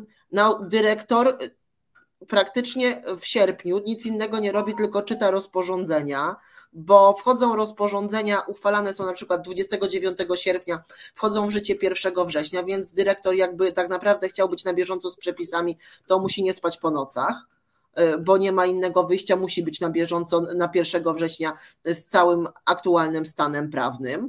Y, I co chwilę się coś zmienia do tego stopnia, że ja, będąc rodzicem dziecka w wieku licealnym, y, nie mam pojęcia, jaką maturę za trzy lata będzie zdawała moja córka. Bo po drodze mamy wybory i zmianę rządu, albo i pogorszenie tego, co jest, Bóg jeden raczy wiedzieć. I ja nie wiem, co będzie za rok, nie wiem, czego ja będę uczyć za rok, czy to, czego ja uczę teraz, będzie się nadawało za rok. Pojęcia nie, nie mam. Edukacja potrzebuje przede wszystkim bezpieczeństwa bezpieczeństwa dla dzieci, stabilności zatrudnienia dla nauczycieli, stabilności prawnej dla dyrektorów i stabilności finansowej dla organów prowadzących. Bo to są wszystko naczynia połączone, elementy jednej układanki. Jak wywalamy jeden klocek, to reszta leży. I nie można tego robić w ten sposób, że się co dwa lata wprowadza reformę, która stawia wszystko na głowie, każe się e, wielomilionowej rzeszy uczniów przystosowywać do tego, no bo jakie mają wyjście rodzice i dzieci? Żadne. E, my musimy co chwilę zmieniać przygotowanie do lekcji, e, materiały, dokumenty szkolne, papierologia w szkole, wbrew temu, co e, minister obiecywał, wcale się nie zmniejszyła, wręcz przeciwnie, ona rośnie i będzie rosła, co przy obecnych cenach papieru jest dość przerażające. E, poza tym, biurokratyzacja, która nam wchodzi też w kontekście Lex Czarnek, zniechęci najbardziej zdeterminowane organizacje pozarządowe, żeby w ogóle wchodzić do szkół, bo jeżeli mamy w perspektywie kilkumiesięczny proces wymiany dokumentów, e, często zawierających rzeczy, delikatnie mówiąc, mało istotne, ale takie, bez których akurat kuratorium obejść się nie może, to skończymy na tym, że dramatycznie nam się ograniczy jakość kształcenia, oferta edukacyjna szkoły i również łączność szkoły ze środowiskiem. Bo szkoła nie istnieje w próżni na księżycu, tylko szkoła jest w środowisku. A jeżeli blokujemy do szkoły dostęp organizacjom pozarządowym, a przypominam, że organizacja pozarządowa to też jest OSP i koło gospodyń, więc panie nie mogą pokazać dzieciom, jak się wyplata koszyki, bo może kuratorowi się to nie będzie podobało. Mhm. Ja jeszcze, Piotrze, bo pytałeś, czy są zamordystami. My myślimy w ogóle, że nie są, tak? Oni mają swój cel. Cel, który realizują po troszeczku, e, nie pokazując całego obrazu, bo oni już wiedzą, jak ta edukacja ma wyglądać, że ona ma być scentralizowana e, i też e, ma być mało autonomii w tych szkołach. Ja nie, ja nie chcę mówić, że to jest powrót do, do, do dawnych czasów, bo tam jakoś tak nie bardzo mi się to, to klei, ale rzeczywiście oni mają swój cel. Po pierwsze, edukacja ma kosztować najmniej. Tak, jeżeli my mówimy, że kierunek zmian idzie w tym, w tym na przykład diagnozie funkcjonalnej w MERie i nie be, będą przysługiwane godziny specjalistyczne nie ze względu na niepełnosprawność, tylko ze względu na deficyty, które będą określane na poziomie szkoły, to z jednej strony to jest ok, ale z drugiej strony wysoko funkcjonujący aspergerowcy i autyści będą mieli problem, bo oni już nie dostaną e, wsparcia takiego, jakiego, jakiego potrzebują, jakie zakłada orzeczenie, tak, które jakby bada w poradni i tego też nie chcę oceniać, tak. Edukacja ma kosztować jak najmniej i ma być podporządkowana temu, co dana partia rządząca sobie wymyśli. Bardzo to jest niebezpieczne, bo dzisiaj mamy jakby y, ten zegar, czyli tą, tą przekładnię w tą stronę, w którą to idzie, ale za chwilę y, społeczeństwo może wybrać inaczej i ono będzie w drugą stronę. E, najlepiej by było, gdyby stworzyć mechanizmy z praktykami, i tu nie mówię z, z jakiejkolwiek partii, słuchajcie, wszędzie się ludzie, którzy są, y, mogą w jakiś sposób wesprzeć, wszędzie są specjaliści, E, wszędzie są specjaliści, wesprzeć takie zmiany. Tak, mieliśmy bardzo dużo zmian. E, my już mówimy, że chyba jednej i drugiej stronie trzeba by było podziękować i wysłać wszystkich na emeryturę, bo przez 30 lat, jak obserwujemy, i to mówią też starsi, no na korzyść się nic nie zmienia, a nam świat pędzi, rozpędza się. E, rzeczywistość nam już dawno uciekła. I to chyba ten cel, który sobie założyli, że ma być centralna, ma mało kosztować, e, ma być e, organy, organy prowadzące i dyrektorzy mają być posłuszni w ten sposób i w ten sposób, tak? Nam się wydaje, że to idzie w tym kierunku, że karta nauczyciela ma zniknąć, bo ona jest za droga, ale jakby nikt nie Halo? Mhm. Ale jakby. O, teraz. Mhm. No, tak jest, ale jakby też nic w zamian nie dając, ani większych wynagrodzeń, ani niczego. E, w budżecie nie ma zaplanowanych tak dużych podwyżek i jakby takie obiecanki i cacanki, że dzisiaj tak, jutro tak, no to też nie buduje jakości edukacji, a my cały, cały czas mówimy o jakości edukacji, jakości, tak, e, na tym i stworzenie jakby mechanizmów. I nie jesteśmy ani za jedną, ani za drugą stroną, bo to jest bardzo niebezpieczne w przypadku zmiany władzy. Na inną, na inną opcję polityczną, na inne uwarunkowania z Moniką przywitać, bo widzę, że Monika trochę marznie. To jest w każdym razie, przedstawiam Ci studio Resetu, które jest takie właśnie tutaj. Chciałem Ci przedstawić, natomiast no, Ty tutaj tak y, słuchasz naszych koleżanek y, z sektora edukacji, no sama y, masz kontakt ze szkołą większy niż ja, bo masz dzieci. Czy, czy, czy u Ciebie w ogóle, bo ja nawet nie, nie rozmawialiśmy o tym, czy, czy byli jacyś ludzie z zewnątrz u Twoich dzieci jako jako organizacje pozarządowe, czy, czy jakby czy czujesz tam jakieś naciski, czy, czy, czy, czy, czy po prostu szkoła znaczy, jest słuchaj, jakby... Y, znaczy myślę, że szkoła, y, szkoła jest poniekąd w pewnym sensie już odporna na pomysły rządzących. Y, oczywiście przegłosowanie tego Lex Czarnek 2 na razie jeszcze niewiele zmieniło. Czy syn chodził do szkoły podstawowej i gimnazjum, mogę powiedzieć, że bardzo żałuję, że gimnazjów nie ma i że to nas w jakimś sensie cofnęło o lata świetlne e, i z tą edukacją na pewno będzie e, gorzej. Natomiast powiem Wam tak z rozmów pobieżnych z rodzicami mojego dziecka, który chodzi do szóstej klasy szkoły podstawowej, no państwo dopuściło do tego, że w końcu do szkół nie tylko nie wejdą te ważne organizacje, ale ich organizacje, które oni chcieliby widzieć, też nie wejdą, bo rodzice się na to nie zgodzą, więc będziemy mieli taki okres boxingu E, czyli przepychania się między szkołą, rodzicami, dyrekcją i tym, e, co rząd by chciał. Na pewno jest to bardzo smutne, ale z drugiej strony e, obserwujemy taką patologię również w służbie zdrowia i w innych dziedzinach naszego życia. Rozumiem, że szkoła jest teraz mocno doświadczona, no ale chyba trzeba trwać, słuchajcie, i, i nie poddawać się. No, no nie takie ciężkie czasy były. Ja wiem, że e, e, ten budżet na szkoły jest mocno okrojony i wyobrażam sobie, że e, to się odbije na naszych dzieciach, ale powiem Wam, ja mam takie dobre doświadczenie z tego roku. I o tym z Piotrem rozmawialiśmy, że po raz kolejny, ale już kolejny, kolejny zmienił się wychowawca w klasie mojego dziecka. I jestem bardzo zadowolona wraz z rodzicami, że do, do pracy, do szkoły wróciła e, emerytka, e, pani nauczycielka języka polskiego, która naprawdę ma taki mocny kręgosłup i między innymi dzięki jej postawie i dzięki jej zapewne wieloletniemu doświadczeniu czuje się po prostu z nią bezpiecznie i nasze dzieciaki czują się z nią bezpiecznie.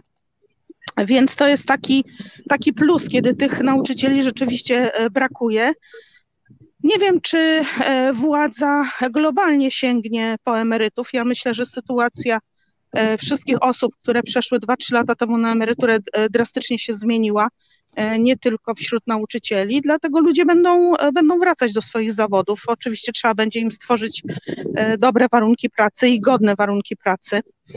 E, no ale to, co się dzieje teraz, to, to chyba któraś z Pań mówiła, że my to zobaczymy dopiero za parę lat. To się nie stanie e, z dnia na dzień. Z dnia na dzień będą takie symptomy, że rzeczywiście NGOsy nie będą wchodzić do szkół e, i będą na tym tle duże konflikty. To znaczy ja mam nadzieję, że po, po zmianie władzy wrócimy jednak do starej nauki, do dobrych zwyczajów.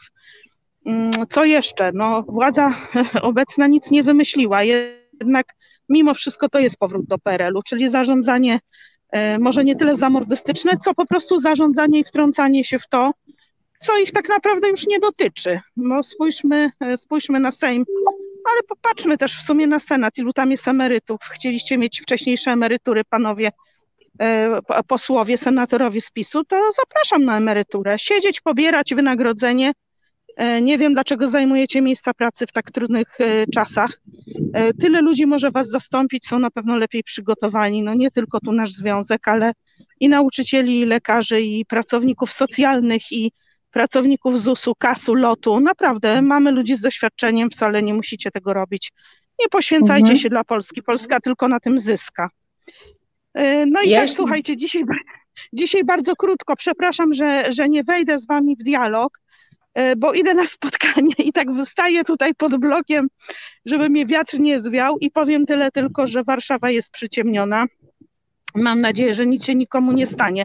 Trudno jest znaleźć takie miejsce dobrze oświetlone już po zmroku. E, no, mam nadzieję, słuchajcie, że dożyjemy lepszych czasów. No.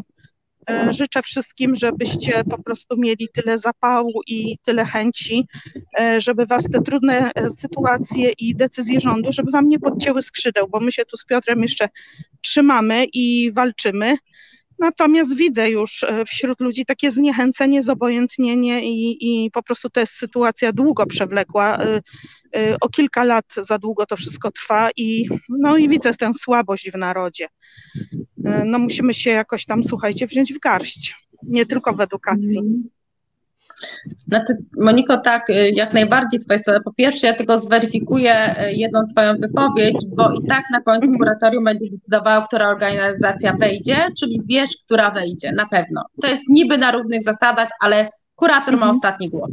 Druga rzecz, tak. Rozumiem, ale poczekaj, powiem Ci tylko jedną rzecz. Do mojej klasy nie wejdzie i trzeba będzie działać oddolnie, czyli znowu się organizować. Jak jest dobra rada rodziców, to rada tak. rodziców tego dopilnuje. Tak, dlatego że jakby też są głosy tak, y, że y, taki nastał marazm, taki trochę, my, my tak. jesteśmy jeszcze y, świadomi tego, tak, to co mówisz, tak, że ludziom się już po prostu odechciewa, tak, e, tego, bo to jest tak bicie głową w mur i trzeba znaleźć sposób, żeby ten mur przeskoczyć. A żeby go przeskoczyć, to musimy razem działać, bo sami po pojedynkę nie damy rady. Tak. Y, I tu jest potrzeba ta siła, tak? Ta siła, ta taka społeczna. Bo, y, zobaczcie, wszyscy dzisiaj była strajk mundurowy. Czemu my nie strajkujemy razem? Czemu nie połączymy sił cała budżetówka, bo tak jak mówisz, w zdrowiu, no w każdej jakby dziedzinie, obszarze życia tak, społecznego jest kulawo, jest nie tak, jak powinno być, a y, pamiętajmy, że pracownik tak, jest podstawą wszystkiego, a edukacja tym bardziej jest podstawą wszystkich zawodów, a my nadal kształcimy do rynku pracy. I takich, jak będziemy mieć wykształconych e, e, społeczeństwo, takie to społeczeństwo będzie. Czy nie jest no celem tak, edukacji, żeby kształcić tak, kształcić zaradnego, przedsiębiorczego obywatela? Bo to da jakby impuls też do dalszego rozwoju kraju. No taka jest, przynajmniej ja tak uważam osobiście, tak? Szkoła nie, tak, tak, szkoła ma ten cel, tak?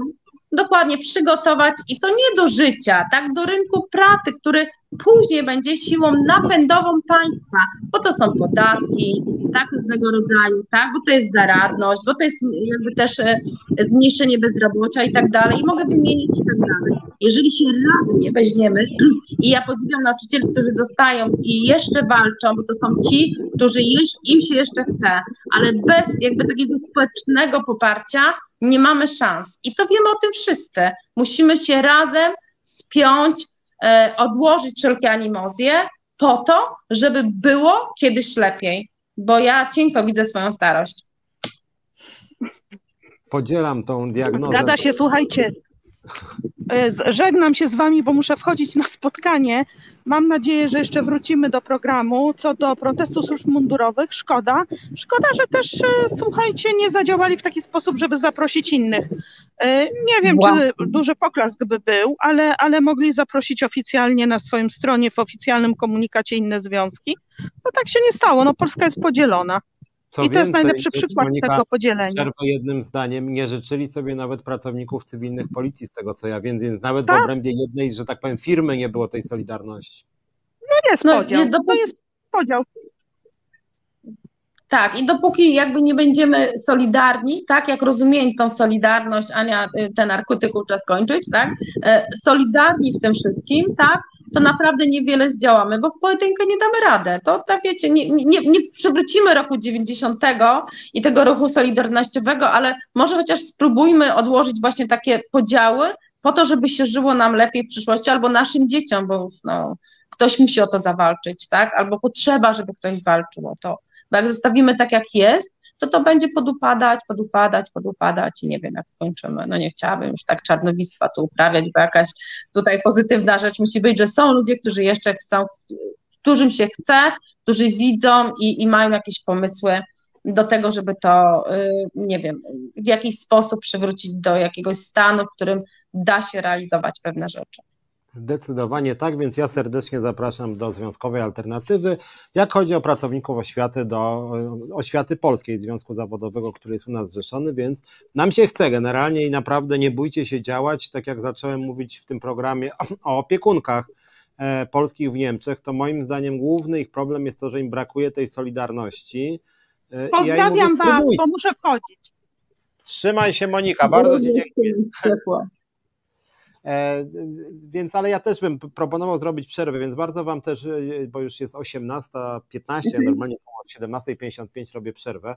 Myślę, że kilka rzeczy wybrzmiało z tą oświatą, więc ja też apeluję do nauczycieli, no oczywiście, żeby wstępowali do nas, czyli w tym wypadku no, do Was, którzy jesteście u nas zrzeszeni, ale też żebyście po prostu nie bali się działać. Ja wiem, że strajk trochę podciął skrzydła, ten przegrany E, który był, no ale jakby świat się nie kończy, no cały czas można protestować, działać, tutaj był jakiś głos na forum, że co my tu na resecie mówimy, to trzeba działać, no wypowiedzi publiczne forma działania. Przekonujemy ludzi, zachęcamy, jeżeli tam Waldemar Wysokiński uważa też, że ta edukacja jednak mogłaby troszkę lepiej działać, no to zachęcamy pana do do wsparcia, no to działajmy razem i dzięki resetowi też zapraszamy Was wszystkich. Czasem po takim resecie przystępuje do któregoś z naszych związków na przykład 3-4 osoby i już to jest pewna zmiana i później te 3-4 przekonują kolejne 3-4, pewna idea zaczyna się rozlewać w spo, społeczeństwie. O to też chodzi w działalności publicznej, no taki jest nawet sens, jak mówiliśmy o demonstracji funkcjonariuszy, to tam też z tych funkcjonariuszy, których jest 100 tysięcy przyszło na demonstrację z 5 tysięcy, no ale dali sygnał swoim kolegom i koleżankom, zobaczcie, myśmy zaprotestowali, no to wy też protestujcie z nami, więc taki jest sens i protestów, i występów medialnych, wypowiedzi publicznych, petycji, tekstów, które, które, które piszemy. Też zachęcam do wejścia na stronę Związkowej Alternatywy, tam między innymi Dagmary obecnej tutaj tekst rzuciłem na temat Lex Czarnek. No, dobra, to bardzo Wam dziękuję. Zróbmy może oczywiście przerwę, bo już dosyć długo rozmawiamy, ja zawsze tutaj robię dla naszych drogich widzów przerwę, żeby tam po godzinie mieli czas na herbatę, toaletę czy papierosa. E, no, ale, ale cieszę się, że, że, że, że, że działacie, chce Wam się działać i widzicie rzeczywiście dużo patologii w tym systemie, więc jeżeli też jakiś, jakiś fan czy fanka e, zmian ministra Czarnka nas oglądała czy oglądał, to też zachęcamy do ponownego przemyślenia, czy to rzeczywiście powinno iść w tym właśnie kierunku, w którym idzie. A jeżeli już idzie w tym kierunku, no to może by warto było jednak więcej tych pieniędzy na oświatę wydawać, bo wydaje się niestety bardzo mało, prawie najmniej w Unii Europejskiej. Nauczyciele też bardzo źle cały czas zarabiają. I na koniec może jedna jeszcze sprawa, bo, bo mam wrażenie też, że gdzieś w całej tej debacie o Lex Czarnek uciekły wynagrodzenia nauczycieli. Właściwie mało się mówi o pensjach nauczycieli są. tak, rozmawialiśmy ostatnio tak, o pensjach nauczycielskich. Ja, ja powiem tak, dwie rzeczy. Po pierwsze, strajk podciął skrzydła, nie sam strajk, że on skończył się fiaskiem, tylko hejt społeczny. Tak? To, co jakby nauczyciele usłyszeli, ja też mogę powiedzieć, bo bardzo dużo rozmawiam z nauczycielami, nie tylko ze swojej gminy, ale z różnych stron, e, bo też mamy z nimi kontakt, tak? Jakby to, ta dezaprobata społeczna do strajku była jakby też fiaskiem tego wszystkiego. To jest pierwsza rzecz. Druga rzecz, trochę sprecyzuję, bo y, artykuł nie był tylko mój, bo był również Ania go, go pisała, pisałyśmy go wspólnie. E, więcej było Ani pracy niż mojej, tak? A tak, a trzecia rzecz, wynagrodzenia, bardzo drażliwy to jest temat wynagrodzeń. Słuchajcie, przede wszystkim warunki pracy, bo nauczyciel nigdy nie zarabiał dużo. Powiedzmy sobie szczerze, tak? Jakby nigdy nie był taki uposażony na tym, ale po pierwsze, wróćmy do tego, żeby, po, y, jeżeli chcemy dobrego pracownika, specjalistę, to on musi być wynagradzany. To jest pierwsza rzecz, tak? W branżach innych przemysłowych dobry specjalista ma odpowiednie wynagrodzenie. E, warunki pracy, słuchajcie, finansujemy wszyscy, ja już nie, bo nie, bo nie pracuję w szkole, e, finansujemy e, wszystko z własnej kieszeni, czyli warunki pracy. Tu bym patrywała i to jest tak obciążenie psychiczne w hałasie, w, w stresie, bo jesteśmy pod ciągłym oceną oceniają nas uczniowie, ocenia nas dyrektor, oceniają nas koleżanki, koledzy, oceniają nas rodzice, czyli to jest duża presja społeczna. I ta rekompensata też powinna być, wynagrodzenia powinny być wydyskutowane e, nie w imię misji, tak, e, tylko w imię specjalisty i zaangażowania. Tak, pewnie, że e, są różni nauczyciele, tak jak w każdej branży są różni pracownicy, ale to nie oznacza, to nie oznacza tego, że wszyscy mają po równo, tak? Jakby na, na tym powinno być do zaangażowania wynagrodzenia i specjalizacji, a jesteśmy specjalistami, bo naprawdę szeroko mamy kompetencje, gdzie w tej chwili chłonie nas y, y, branża IT bardzo szybko, tak? I te firmy szkoleniowe, które, dlatego nauczyciele zmieniają zawody, które jakby y, kształtują kompetencje miękkie. Mój kolega kiedyś powiedział tak, jak będę się żenił, to do swojej dekoracji zatrudnię nauczycieli edukacji wczesnoszkolnej, bo to, jaki oni mają budżet 100 zł jakie robią cuda, to będzie akurat. Także to też podkreśla, że potrafią bardzo dużo dać z siebie, no ale z drugiej strony, jeżeli bardzo dużo dają, no to powinny, bo też jedziemy na ogólnikach, tak, na ogólnieniach, to też powinni być wynagradzani. Tak jak kiedyś mówiłam, tak, jako kierownicy średniego szczebla, bo zarządzają 30-osobową klasą, przynajmniej, tak? No zgoda, pełna zgoda. Dobra, no bardzo dziękuję. Znaczy ja uważam też, że ja dlatego y, jako lider Związkowej Alternatywy często mówię, że no szczególnie teraz, kiedy inflacja już jest rzędu 20%, y, żeby te podwyżki były rzędu 60%. Y, nie, nie, tylko dlatego, że posłowie sobie o tyle podnieśli senatorowie, już inflacja rosła jakoś to nie przeszkadzało, ale też dlatego, że wydaje mi się, że musi być jakiś skok jakościowy w wynagrodzeniach, że to musi być jakiś system, który rzeczywiście da stabilnie, że te 60% i później jakaś reguła, która y, przynajmniej podnosi o wskaźnik inflacji. E, I dotyczy to nie tylko nauczycieli, ale dotyczy też pracowników tak. socjalnych, pracowników ZUS-u, mhm. pracowników skarbówki, w ogóle administracji, która de facto trzyma to państwo e, i sprawia, że ludzie ufają temu państwu. No bo jak człowiek ma no nie wiem, y, rodzina z dziećmi, jeżeli, jeżeli ma dziecko i przy okazji ta rodzina też ma, nie wiem, y, ma sędziwych seniorów, którzy są schorowani, no to co daje wtedy poczucie bezpieczeństwa i satysfakcji? No generalnie rzecz biorąc, dobra szkoła, to wtedy dzieci są odpowiednio zadbane, najlepiej jak były posiłki w tych szkołach, też psycholog, dentysta, to wtedy jakby jesteśmy bezpieczni o nasze dzieci. Opieka senioralna, żebyśmy się czuli bezpieczni i opieka zdrowia, żebyśmy się czuli bezpiecznie nie tylko o nas, ale o naszych rodziców czy dziadków, którzy no w jakimś wieku każdy z nas jest chory, tak?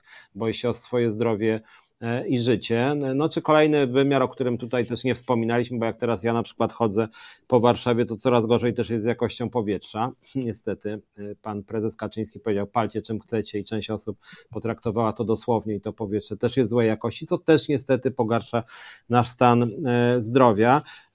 W związku z tym wydaje mi się, że to jest takie kluczowe, ja zawsze mówiłem, że o tyle jestem politykiem, o ile moim politycznym ekspozycją są usługi publiczne wysokiej jakości, w tym wynagrodzenia tak. dla pracowników, w tym wysoka jakość, bo to jest coś, co bezpośrednio wpływa na jakość naszego życia, daje nam poczucie bezpieczeństwa, przewidywalnej przyszłości. Nawet jak stracę pracę, czy mi się pogorszy praca, to wiem, że jeżeli się rozchoruję, to mam dobrą ochronę zdrowia.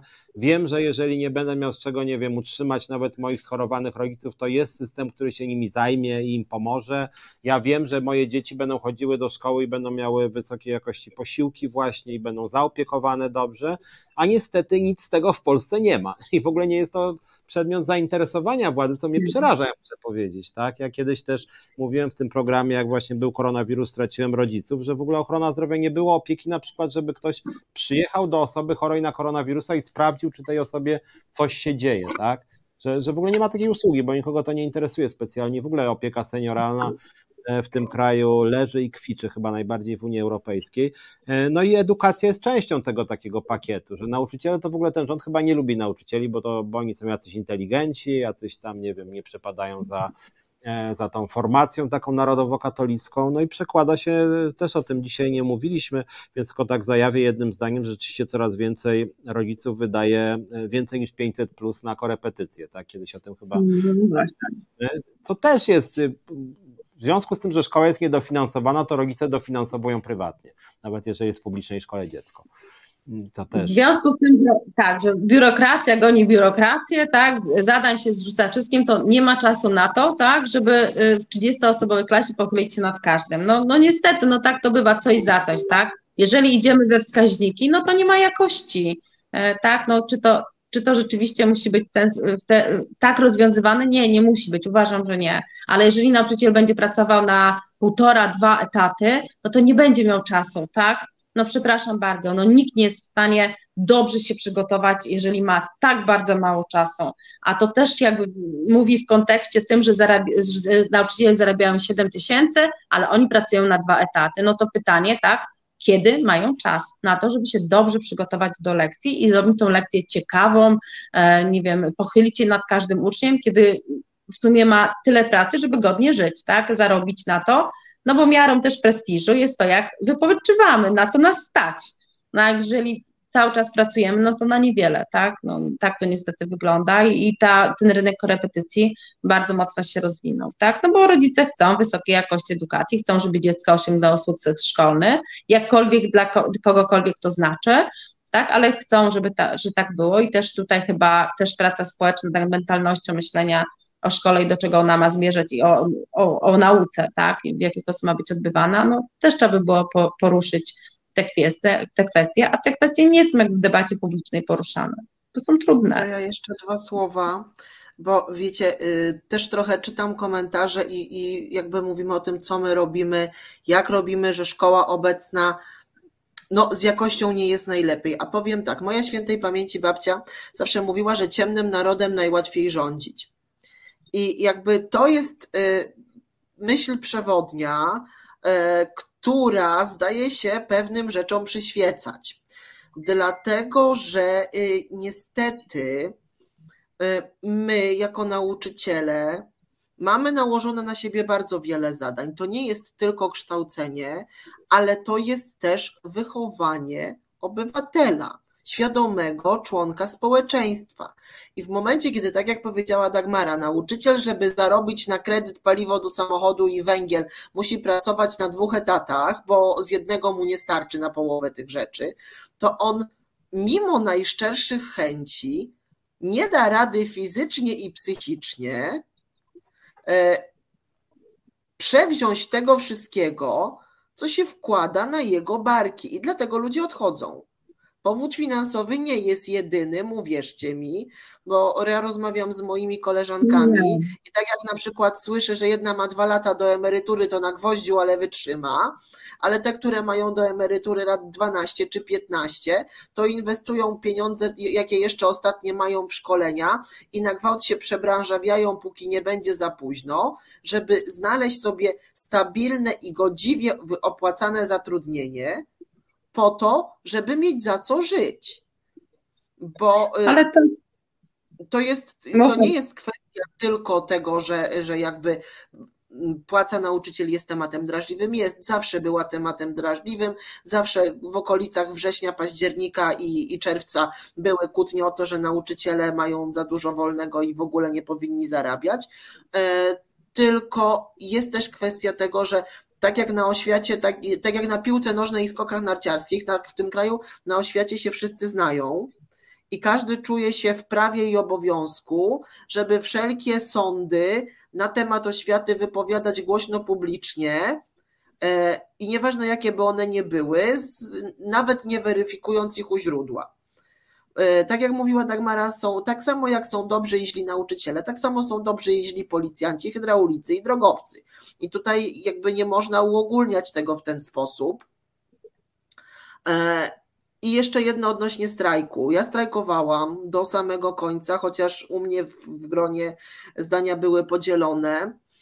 E, to, co nas dobiło, to tak jak powiedziała Dagmara, to był odbiór ze strony społeczeństwa ten hejt, ta nienawiść, która w małych środowiskach jest jeszcze boleśniejsza, bo się wylewa na nauczyciela, jak on kopie ogródek, jak on idzie do sklepu, jak on wyprowadza psa i tam go ludzie zaczepiają i wymyślają mu, prawda, e, od nierobów czy, czy w jakichś innych epitetach.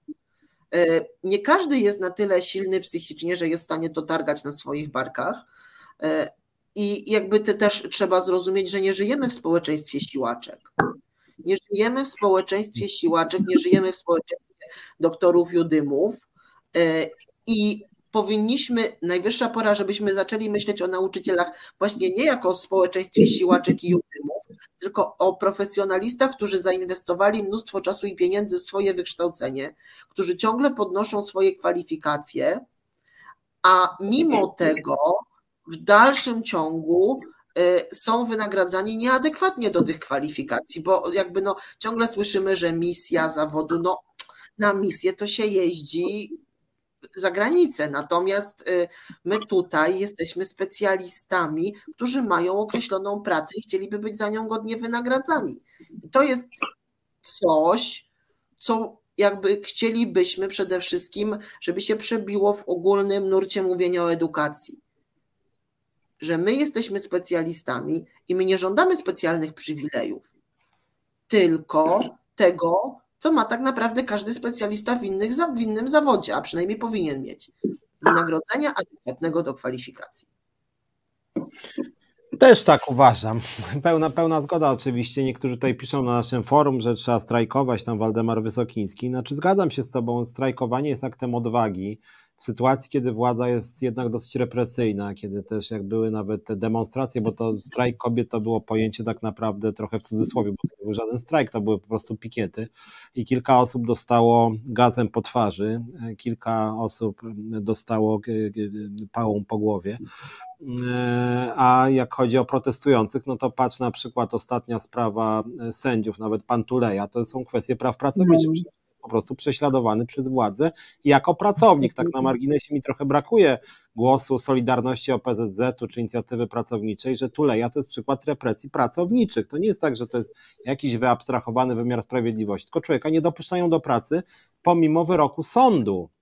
Więc, więc, no więc też jest hejt przeciwko niemu. Ja się dziwię, że nawet ludzie, którzy mają inne poglądy od Tulei, uważają, że on jest jakimś tam, nie wiem, przedstawicielem opozycji, mniejsza o to. Jest wyrok sądu, że ma wrócić do pracy i go nie dopuszczają do pracy. Jego prawa pracownicze są brutalnie łamane. I nawet tu nie ma jakiejś solidarności. A nie, to jakieś elity, a co my się będziemy oglądać, a to jest brutalny przejaw łamania praw pracowniczych, więc każdy, kto mówi, a to sobie zastrajkujcie. No zachęcam do strajku. My, jako lider Związkowej Alternatywy, wszystkich zapraszam. Ja naj, bardzo lubię, najbardziej lubię bojowych ludzi, no Ilona Garczyńska na przykład z USU jest bardzo bojowa działaczka, to ją zwolnili dyscyplinarnie. No i co? No i cały czas jest zwolniona dyscyplinarnie. Robimy referendum strajkowe, to część osób nam mówi, my byśmy zagłosowali, ale z gwarancją, żeby pracodawca się nie dowiedział. A propos tej odwagi części społeczeństwa. Więc no, sukcesy się odnosi rzeczywiście wtedy, kiedy ludzie są zdeterminowani. My jako związek jakby wszystkich zachęcamy do odważnych działań. My jesteśmy odważni, my staramy się naszych ludzi chronić, my idziemy do sądu, my przygotowujemy się prawnie, piszemy interpretacje ustaw i tak dalej. No ale tutaj tak samo jak zacząłem od tych opiekunek, to, to też nauczycieli, pracowników ZUS-u, mm. pracowników innych, no trzeba solidarnego oporu i wtedy władza zaczyna się bać. No, a jeżeli tego oporu nie ma, tylko część naszych nawet miłych sojuszników pisze nawet na czacie, no to zadziałajcie, nie? No, no, byłoby, żeby nas było trochę więcej, więc jeżeli piszecie działajcie i nam kibicujcie, no to zapraszamy w nasze szeregi i zadziałajmy razem, to już będzie o te na przykład 50 osób więcej, będziemy po prostu silniejsi, będziemy dzięki temu no, skuteczniejsi. tak to działa. E, no dobra, wiecie co, bardzo Wam w takim razie dziękuję. Wszystkich przy okazji nauczycieli, pracowników, nie tylko nauczycieli, pracowników oświaty, którzy oglądali nas zapraszam do Niezależnego Związku Zawodowego Oświata Polska, który jest u nas zrzeszony, a wszystkich, którzy nie są nauczycielami, pracownikami oświaty szerzej, też zapraszam do nas. Jeżeli nie, jeżeli nie działamy w jakiejś firmie, no to ją załóżcie nam, nam związek, a my pomożemy Wam ten związek założyć. Ja chętnie do Was przyjadę, nawet w wolnej chwili lubię podróżować po kraju. No dobra, bardzo Wam dziękuję w takim razie i powodzenia. Dziękuję. Dzięki serdecznie. Miłego wieczoru Wam życzę. Dzięki za rozmowę. No, dziękuję Wam. A ja w takim razie może jednak nie będę przerwy robił, bo mam 20 minut. To może nie ma sensu robić przerwy, więc tylko te 20 minut może powiem coś o tematach, które sobie wypisałem, których trochę jest, sporo się dzieje. Chociaż to, co pisaliście na tym forum, było dla mnie e, pouczające, bo ja akurat czytam, tylko nie chciałem tutaj naszym gościniom przerywać. E, były na przykład uwagi, stale wraca ten temat, czy, e, czy warto wspierać policjantów, tudzież górników bo wiem, że duża część społeczeństwa polskiego policjantów czy górników nie lubi. E, znaczy, ja powiem Wam tak. E, generalnie rzecz biorąc, policjanci zostali, ci mówię o funkcjonariuszach, zostali wpisani w propagandę władzy. Tak samo jak władza chce wpisać propagandę władzy nauczycieli, wykładowców akademickich i przedstawicieli wielu innych zawodów. Czy to znaczy, że mamy się obrażać na całą branżę? Chyba niekoniecznie. To chyba znaczy, że mamy walczyć i o prawa pracownicze, i przy okazji o zmianę strukturalną, żeby y, całe grupy zawodowe nie były podporządkowywane władzy. E, natomiast oczywiście warto byłoby oczekiwać od tych grup zawodowych też pewnej odwagi, żeby się stawiali jednak opór. Więc ja apeluję do policjantów, funkcjonariuszy, żeby nie ulegali tym pisowskim na przykład wymogom, żeby psikać twarz gazem. No, pamiętam na przykład posłance Bieja czy posłance Nowackiej. To były haniebne rzeczy, tudzież bić, pod, bić pałkami e, osoby protestujące w strajku kobiet. Ktoś tutaj podjął taką decyzję i e, no cóż, ja wtedy apelowałem do policjantów, żeby tego typu obowiązków jednak nie wykonywali. No jakby ktoś chciał ich zwolnić dyscyplinarnie za e, nie psiknięcie gazem w twarz posłance, no to byłaby gruba sprawa. Mm, apelowałem też wtedy do policjantów, żeby na przykład zakładali tęczowe opaski w czasie, kiedy, kiedy było rozpędzanie demonstracji LGBT i cały czas mogę powiedzieć, że chętnie w Związkowej Alternatywie byśmy stworzyli taką komórkę policji, która by ta, ta, ten związek był właśnie też postępowy, przeciwko nadużywaniu e, władzy i wykorzystywaniu policji dla celów partyjnych właśnie, więc zapraszamy również E, pod tym względem policjantów, którzy też by właśnie stawiali opór tym patologicznym również zjawiskom w ich branży, w ich branży. Natomiast, natomiast oczywiście pracownicy policji też mają prawo walczyć o godne wynagrodzenia, podobnie jak górnicy, bo to, co się dzieje z górnictwem, to jest w ogóle jakaś moim zdaniem e, trochę patologia, co robi rząd bo rząd z jednej strony tą energetykę całą tak naprawdę rozwala, z drugiej strony jakoś pod stołem podsypuje tym górnikom pieniądze, nawet jak nie ma z czego podsypywać i wygrywa interesy górnikom przeciwko innym grupom, co samo w sobie jest jakoś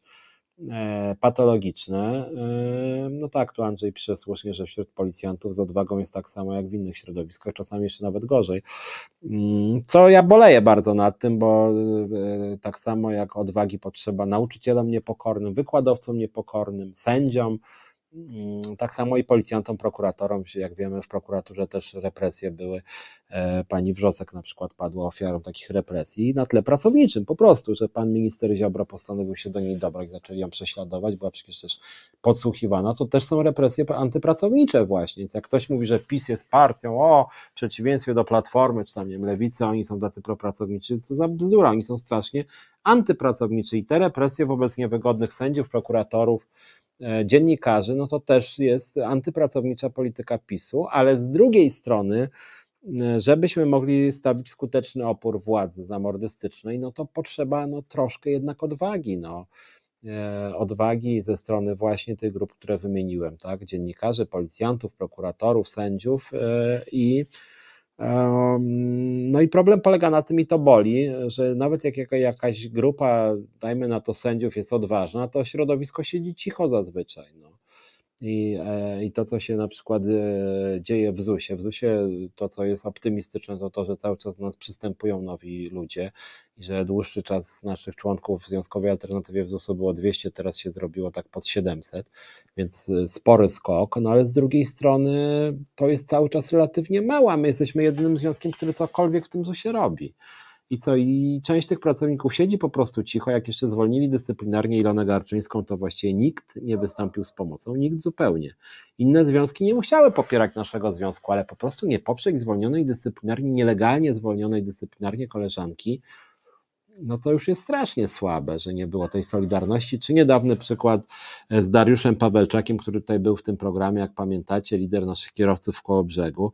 Zwolnili go dyscyplinarnie i koledzy zamiast stanąć w jego obronie wszyscy, mm, to na 34 członków związku, bodaj chyba tam nie pamiętam, kilkunastu wystąpiło. Wystąpiło ze związku, kiedy ich kolega jeszcze okazało się, że stan zdrowia mu się pogorszył, wystąpiło ze związku. No to jest po prostu wstrętne, no niefajne, jakieś nieuczciwe, nielojalne, niesolidarne, więc ja apeluję do was wszystkich, żebyście no, byli właśnie przyzwoici, nawet w takich działaniach, o których teraz mówię, to dotyczy fundacji, e, partii, związku zawodowego, nieformalnej organizacji, czy po prostu znajomości. No jeżeli jakby z kimś macie jakąś relację i coś tam deklarujecie, to nie róbcie go w konia na ostatniej prostej.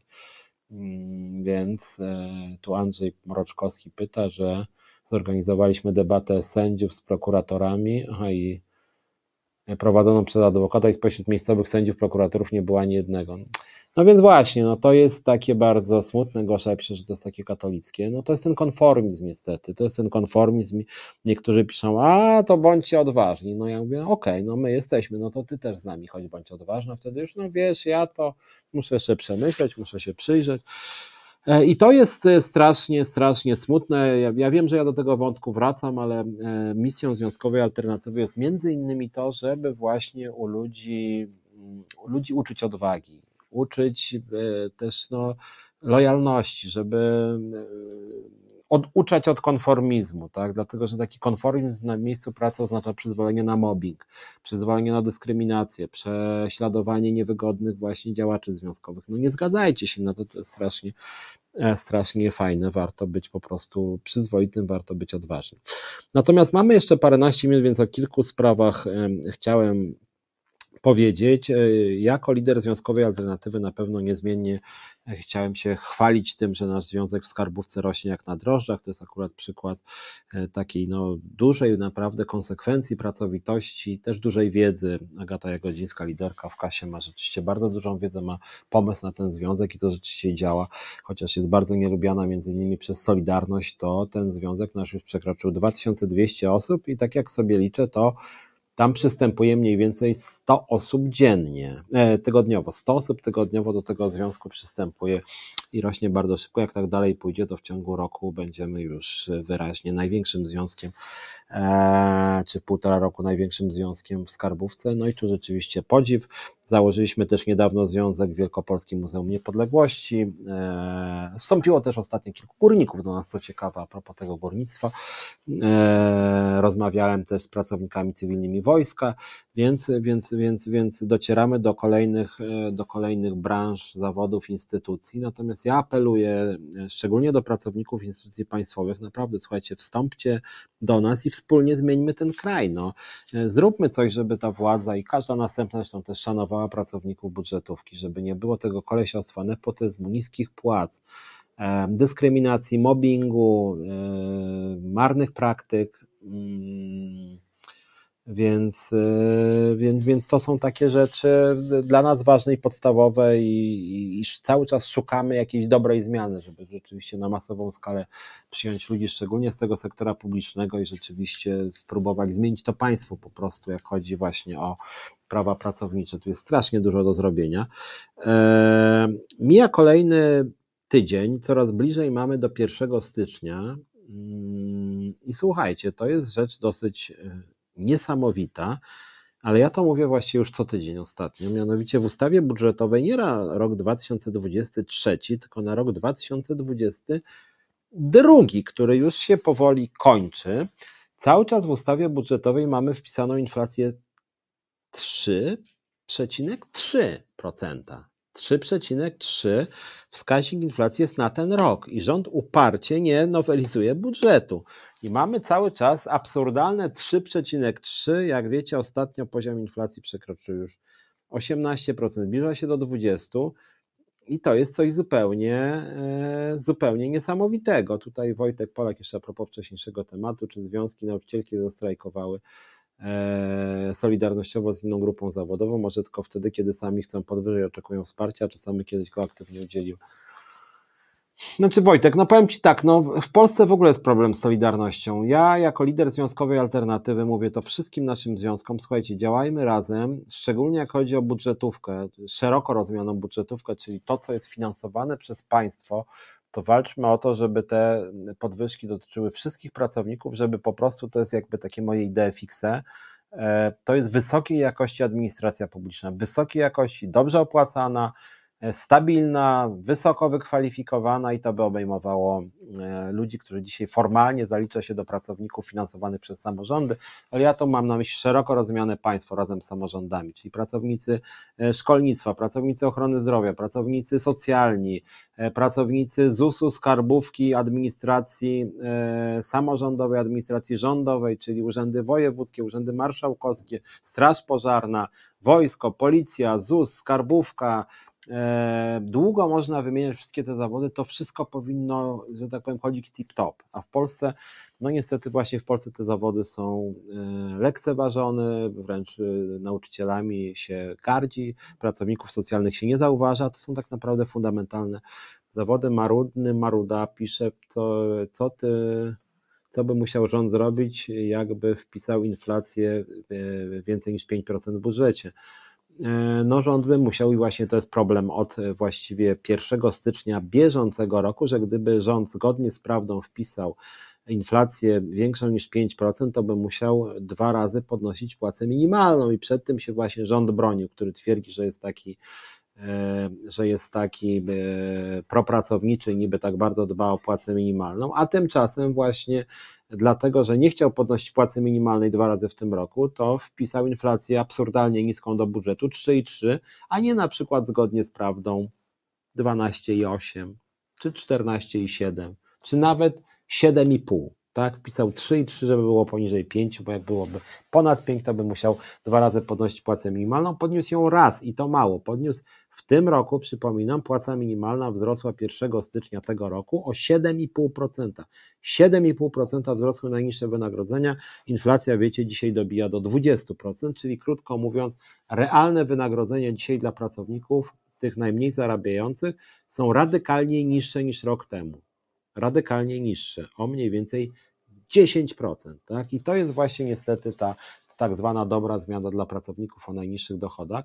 Wojtek Polak może powinny wrócić, czy powstać e, realne centrale związkowe. No to my taki pomysł właśnie mamy. Jestem liderem Związku Zawodowego Związkowa Alternatywa, czyli właśnie takiej centrali ogólnopolskiej, wielobranżowej. My zapraszamy wszystkich.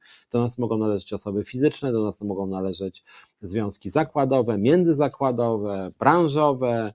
E, do nas może należeć każdy z ulicy. Więc my próbujemy tworzyć taki właśnie i tworzymy taki bojowy ruch ludzi pracy i zapraszamy, żeby ludzie właśnie wstępowali, a nie przyglądali się z boku i mówili, to może zróbcie za nas. I to jest no i to jest problem, tak, że ludzie wolą kibicować, e, że tak powiem, mm, z zewnątrz. E, co jeszcze? Była ostatnio trochę kuriozalna dyskusja, smutna bardzo, ale właściwie ważna na temat e, idiotycznej, nie lubię określeń tego rodzaju w tym programie, ale idiotycznej wypowiedzi pana Kaczyńskiego, bo trudno ją nazwać a propos alkoholizmu wśród kobiet. PiS zaczął się bronić, że tutaj nie chodziło wcale prezesowi o to, że kobiety tam e, dużo piją, przez co nie ma dzieci, tylko chodziło mu o wskazanie ważnego problemu alkoholizmu. No są to bzdury, bo Kaczyńskiemu dokładnie w tej wypowiedzi przynajmniej chodziło o to, że on powiedział, że kobiety piją i dlatego nie ma dzieci. Jak każdy, kto ma jakąkolwiek wiedzę na temat polityki społecznej, wie, że to nie jest przyczyna braku dzieci i po prostu to, że w Polsce się rodzi mało dzieci, to jest klęska pisowskiej polityki społecznej nie każdy polityk musi e, stawiać sobie za cel to, żeby się rodziło bardzo dużo dzieci, ale akurat PiS sobie taki cel postawił i go, że tak powiem, przerżnął totalnie, dlatego że dzieci w, w ostatnich miesiącach rodzi się najmniej od no co najmniej od 45 roku, z tego co pamiętam, już w latach e, po, po, po wojnie się rodziło już więcej dzieci niż dzisiaj.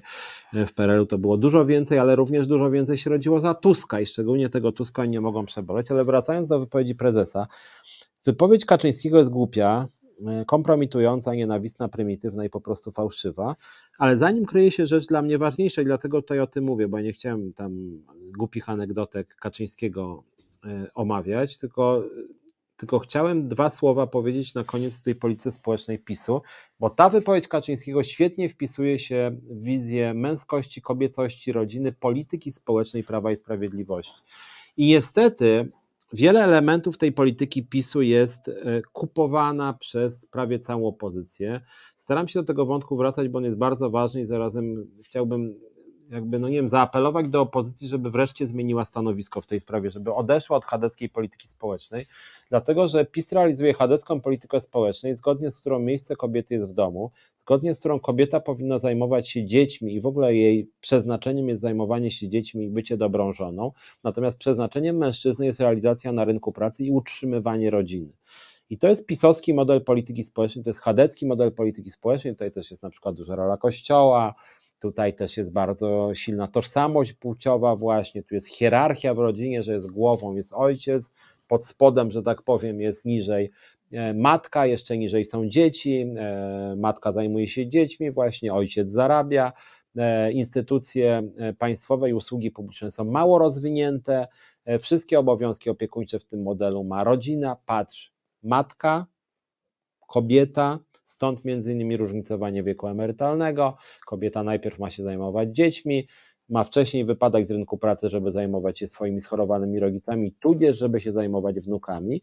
I to jest jakby ta wypowiedź Kaczyńskiego się wpisuje tak naprawdę w ten właśnie kontekst. To jest taki bardzo tradycyjny, patriarchalny model, w którym rzeczywiście, e, w którym rzeczywiście miejsce kobiety jest e, w domu, miejsce mężczyzny na rynku pracy. Natomiast mówię e, o opozycji w tym kontekście, że ja nie rozumiem, dlaczego oni częściowo ten model firmują.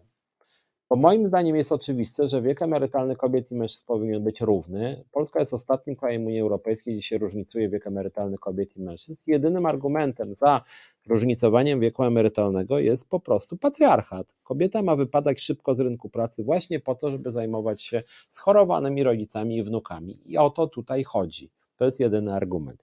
Polska jest krajem o prawie największej różnicy między aktywnością zawodową kobiet i mężczyzn. Jest około 16 punktów procentowych więcej aktywnych zawodowo mężczyzn niż kobiet. I ten wskaźnik się utrzymuje od lat na bardzo wysokim poziomie. Rząd nie robi nic, żeby go ograniczyć, żeby zaktywizować zawodowo kobiety. Mamy bardzo mało rozwiniętą opiekę e, żłobkową i prawie w ogóle nierozwiniętą opiekę senioralną. To też jest część tego modelu, w którym nie instytucje państwowe, tylko właśnie rodzina, patrz, kobieta zajmuje się mm, e, seniorami schorowanymi. Jestem zdumiony w tym kontekście, że lewica zamiast bronić właśnie modelu, gdzie są silne usługi publiczne, rozwinięte usługi publiczne, w tym między innymi opieka senioralna, to lewica teraz chce zbierać podpisy pod rentą wdowią, że, że, że to jest taki projekt, żeby e, wdowcy, głównie wdowy, dostawały po, połowę emerytury dodatkowo po zmarłym partnerze co moim zdaniem też jest trochę kuriozalne, no dlatego, że to nie dotyczy osób w związkach homoseksualnych, to nie dotyczy osób w związkach niesformalizowanych i to nie dotyczy wreszcie osób samotnych, więc mi się wydaje, że lewica powinna walczyć o to, żeby każdy człowiek był szczęśliwy, niezależnie od tego, czy on jest w związku małżeńskim, czy w związku niesformalizowanym, czy poza związkiem. E, ja dlatego bardzo lubię pojęcie defamilizacji. Defamilizacja, czyli możliwość utrzymania się niezależnie od relacji rodzinnych, czyli niezależnie od tego, czy mam męża, żonę, czy straciłem męża, żonę, czy mam partnera, kochankę, kochanka, czy jestem samotny, czy jestem singlem, czy kim tam jeszcze nie jestem, to powinienem mieć prawo do szczęścia. I tak moim zdaniem powinno działać polskie państwo, żeby taką politykę realizować. Na pewno jakieś prezenty adresowane do rodziny, patrz, rodzina 500+, rodzina 300+, e, czy jakieś renty wdowie, no to są świadczenia adresowane do rodzin właśnie, w tym wypadku czy, czy do małżeństw, czy do rodzin z dziećmi, świadczenia powinny być na jednostki, Czyli na przykład, dlatego powtarzam to często, posiłki w szkołach są na dzieci, na jednostki. Dzięki temu dzieci są na przykład zdrowsze, e, e, a nie na rodziny, że rodzina dostaje 500 zł, zazwyczaj to jest facet i później decyduje o tym, czy te 500 zł pójdzie na podręczniki, czy pójdzie na wczasy, czy pójdzie na kiełbasę, czy pójdzie na coś jeszcze innego. Ja nie mówię, że te pieniądze są marnowane, one są wydawane dokładnie tak samo jak wszystkie inne pieniądze z pensji. Natomiast jeżeli to ma być program na dzieci, to powinny dzieci dostawać te pieniądze, a dzieci dostają pieniądze w postaci na przykład posiłków wysokiej jakości, na przykład w postaci dentystki w szkole, psychologa w szkole i to byłoby moim zdaniem znacznie lepsze rozwiązanie. Eee, No i cóż jeszcze, walczymy cały czas w ZUS-ie. Ile, ile ona dzisiaj nie wpadła do programu, wpadnie pewnie następnym e, razem. Cały czas nas tam ganiają po sądach, ale oczywiście nie odpuszczamy i myślimy o tym, żeby pozwać o coś panią Uścińską, czy o coś, no po prostu o prześladowanie związków zawodowych, to również jest niezgodne z prawem i przy okazji jest nadużywaniem pozycji przez panią Gertrudę Uścińską. No, a ja wam bardzo, bardzo dziękuję i przy okazji zachęcam was, byście oglądali Reset Obywatelski, byście nas wspierali finansowo. Mm, Sam będę tutaj jeszcze jakiś czas, więc jeżeli mieszkacie obok ulicy Andersa, to was zapraszam, żebyście wpadli ze mną pogadali. No i bardzo, bardzo Wam dziękuję. W piątek się widzę e, w programie z kolegą Wojtko Krzyżaniakiem. Podsumujemy sobie tydzień, a za tydzień o 17 znowu w tym programie porozmawiamy.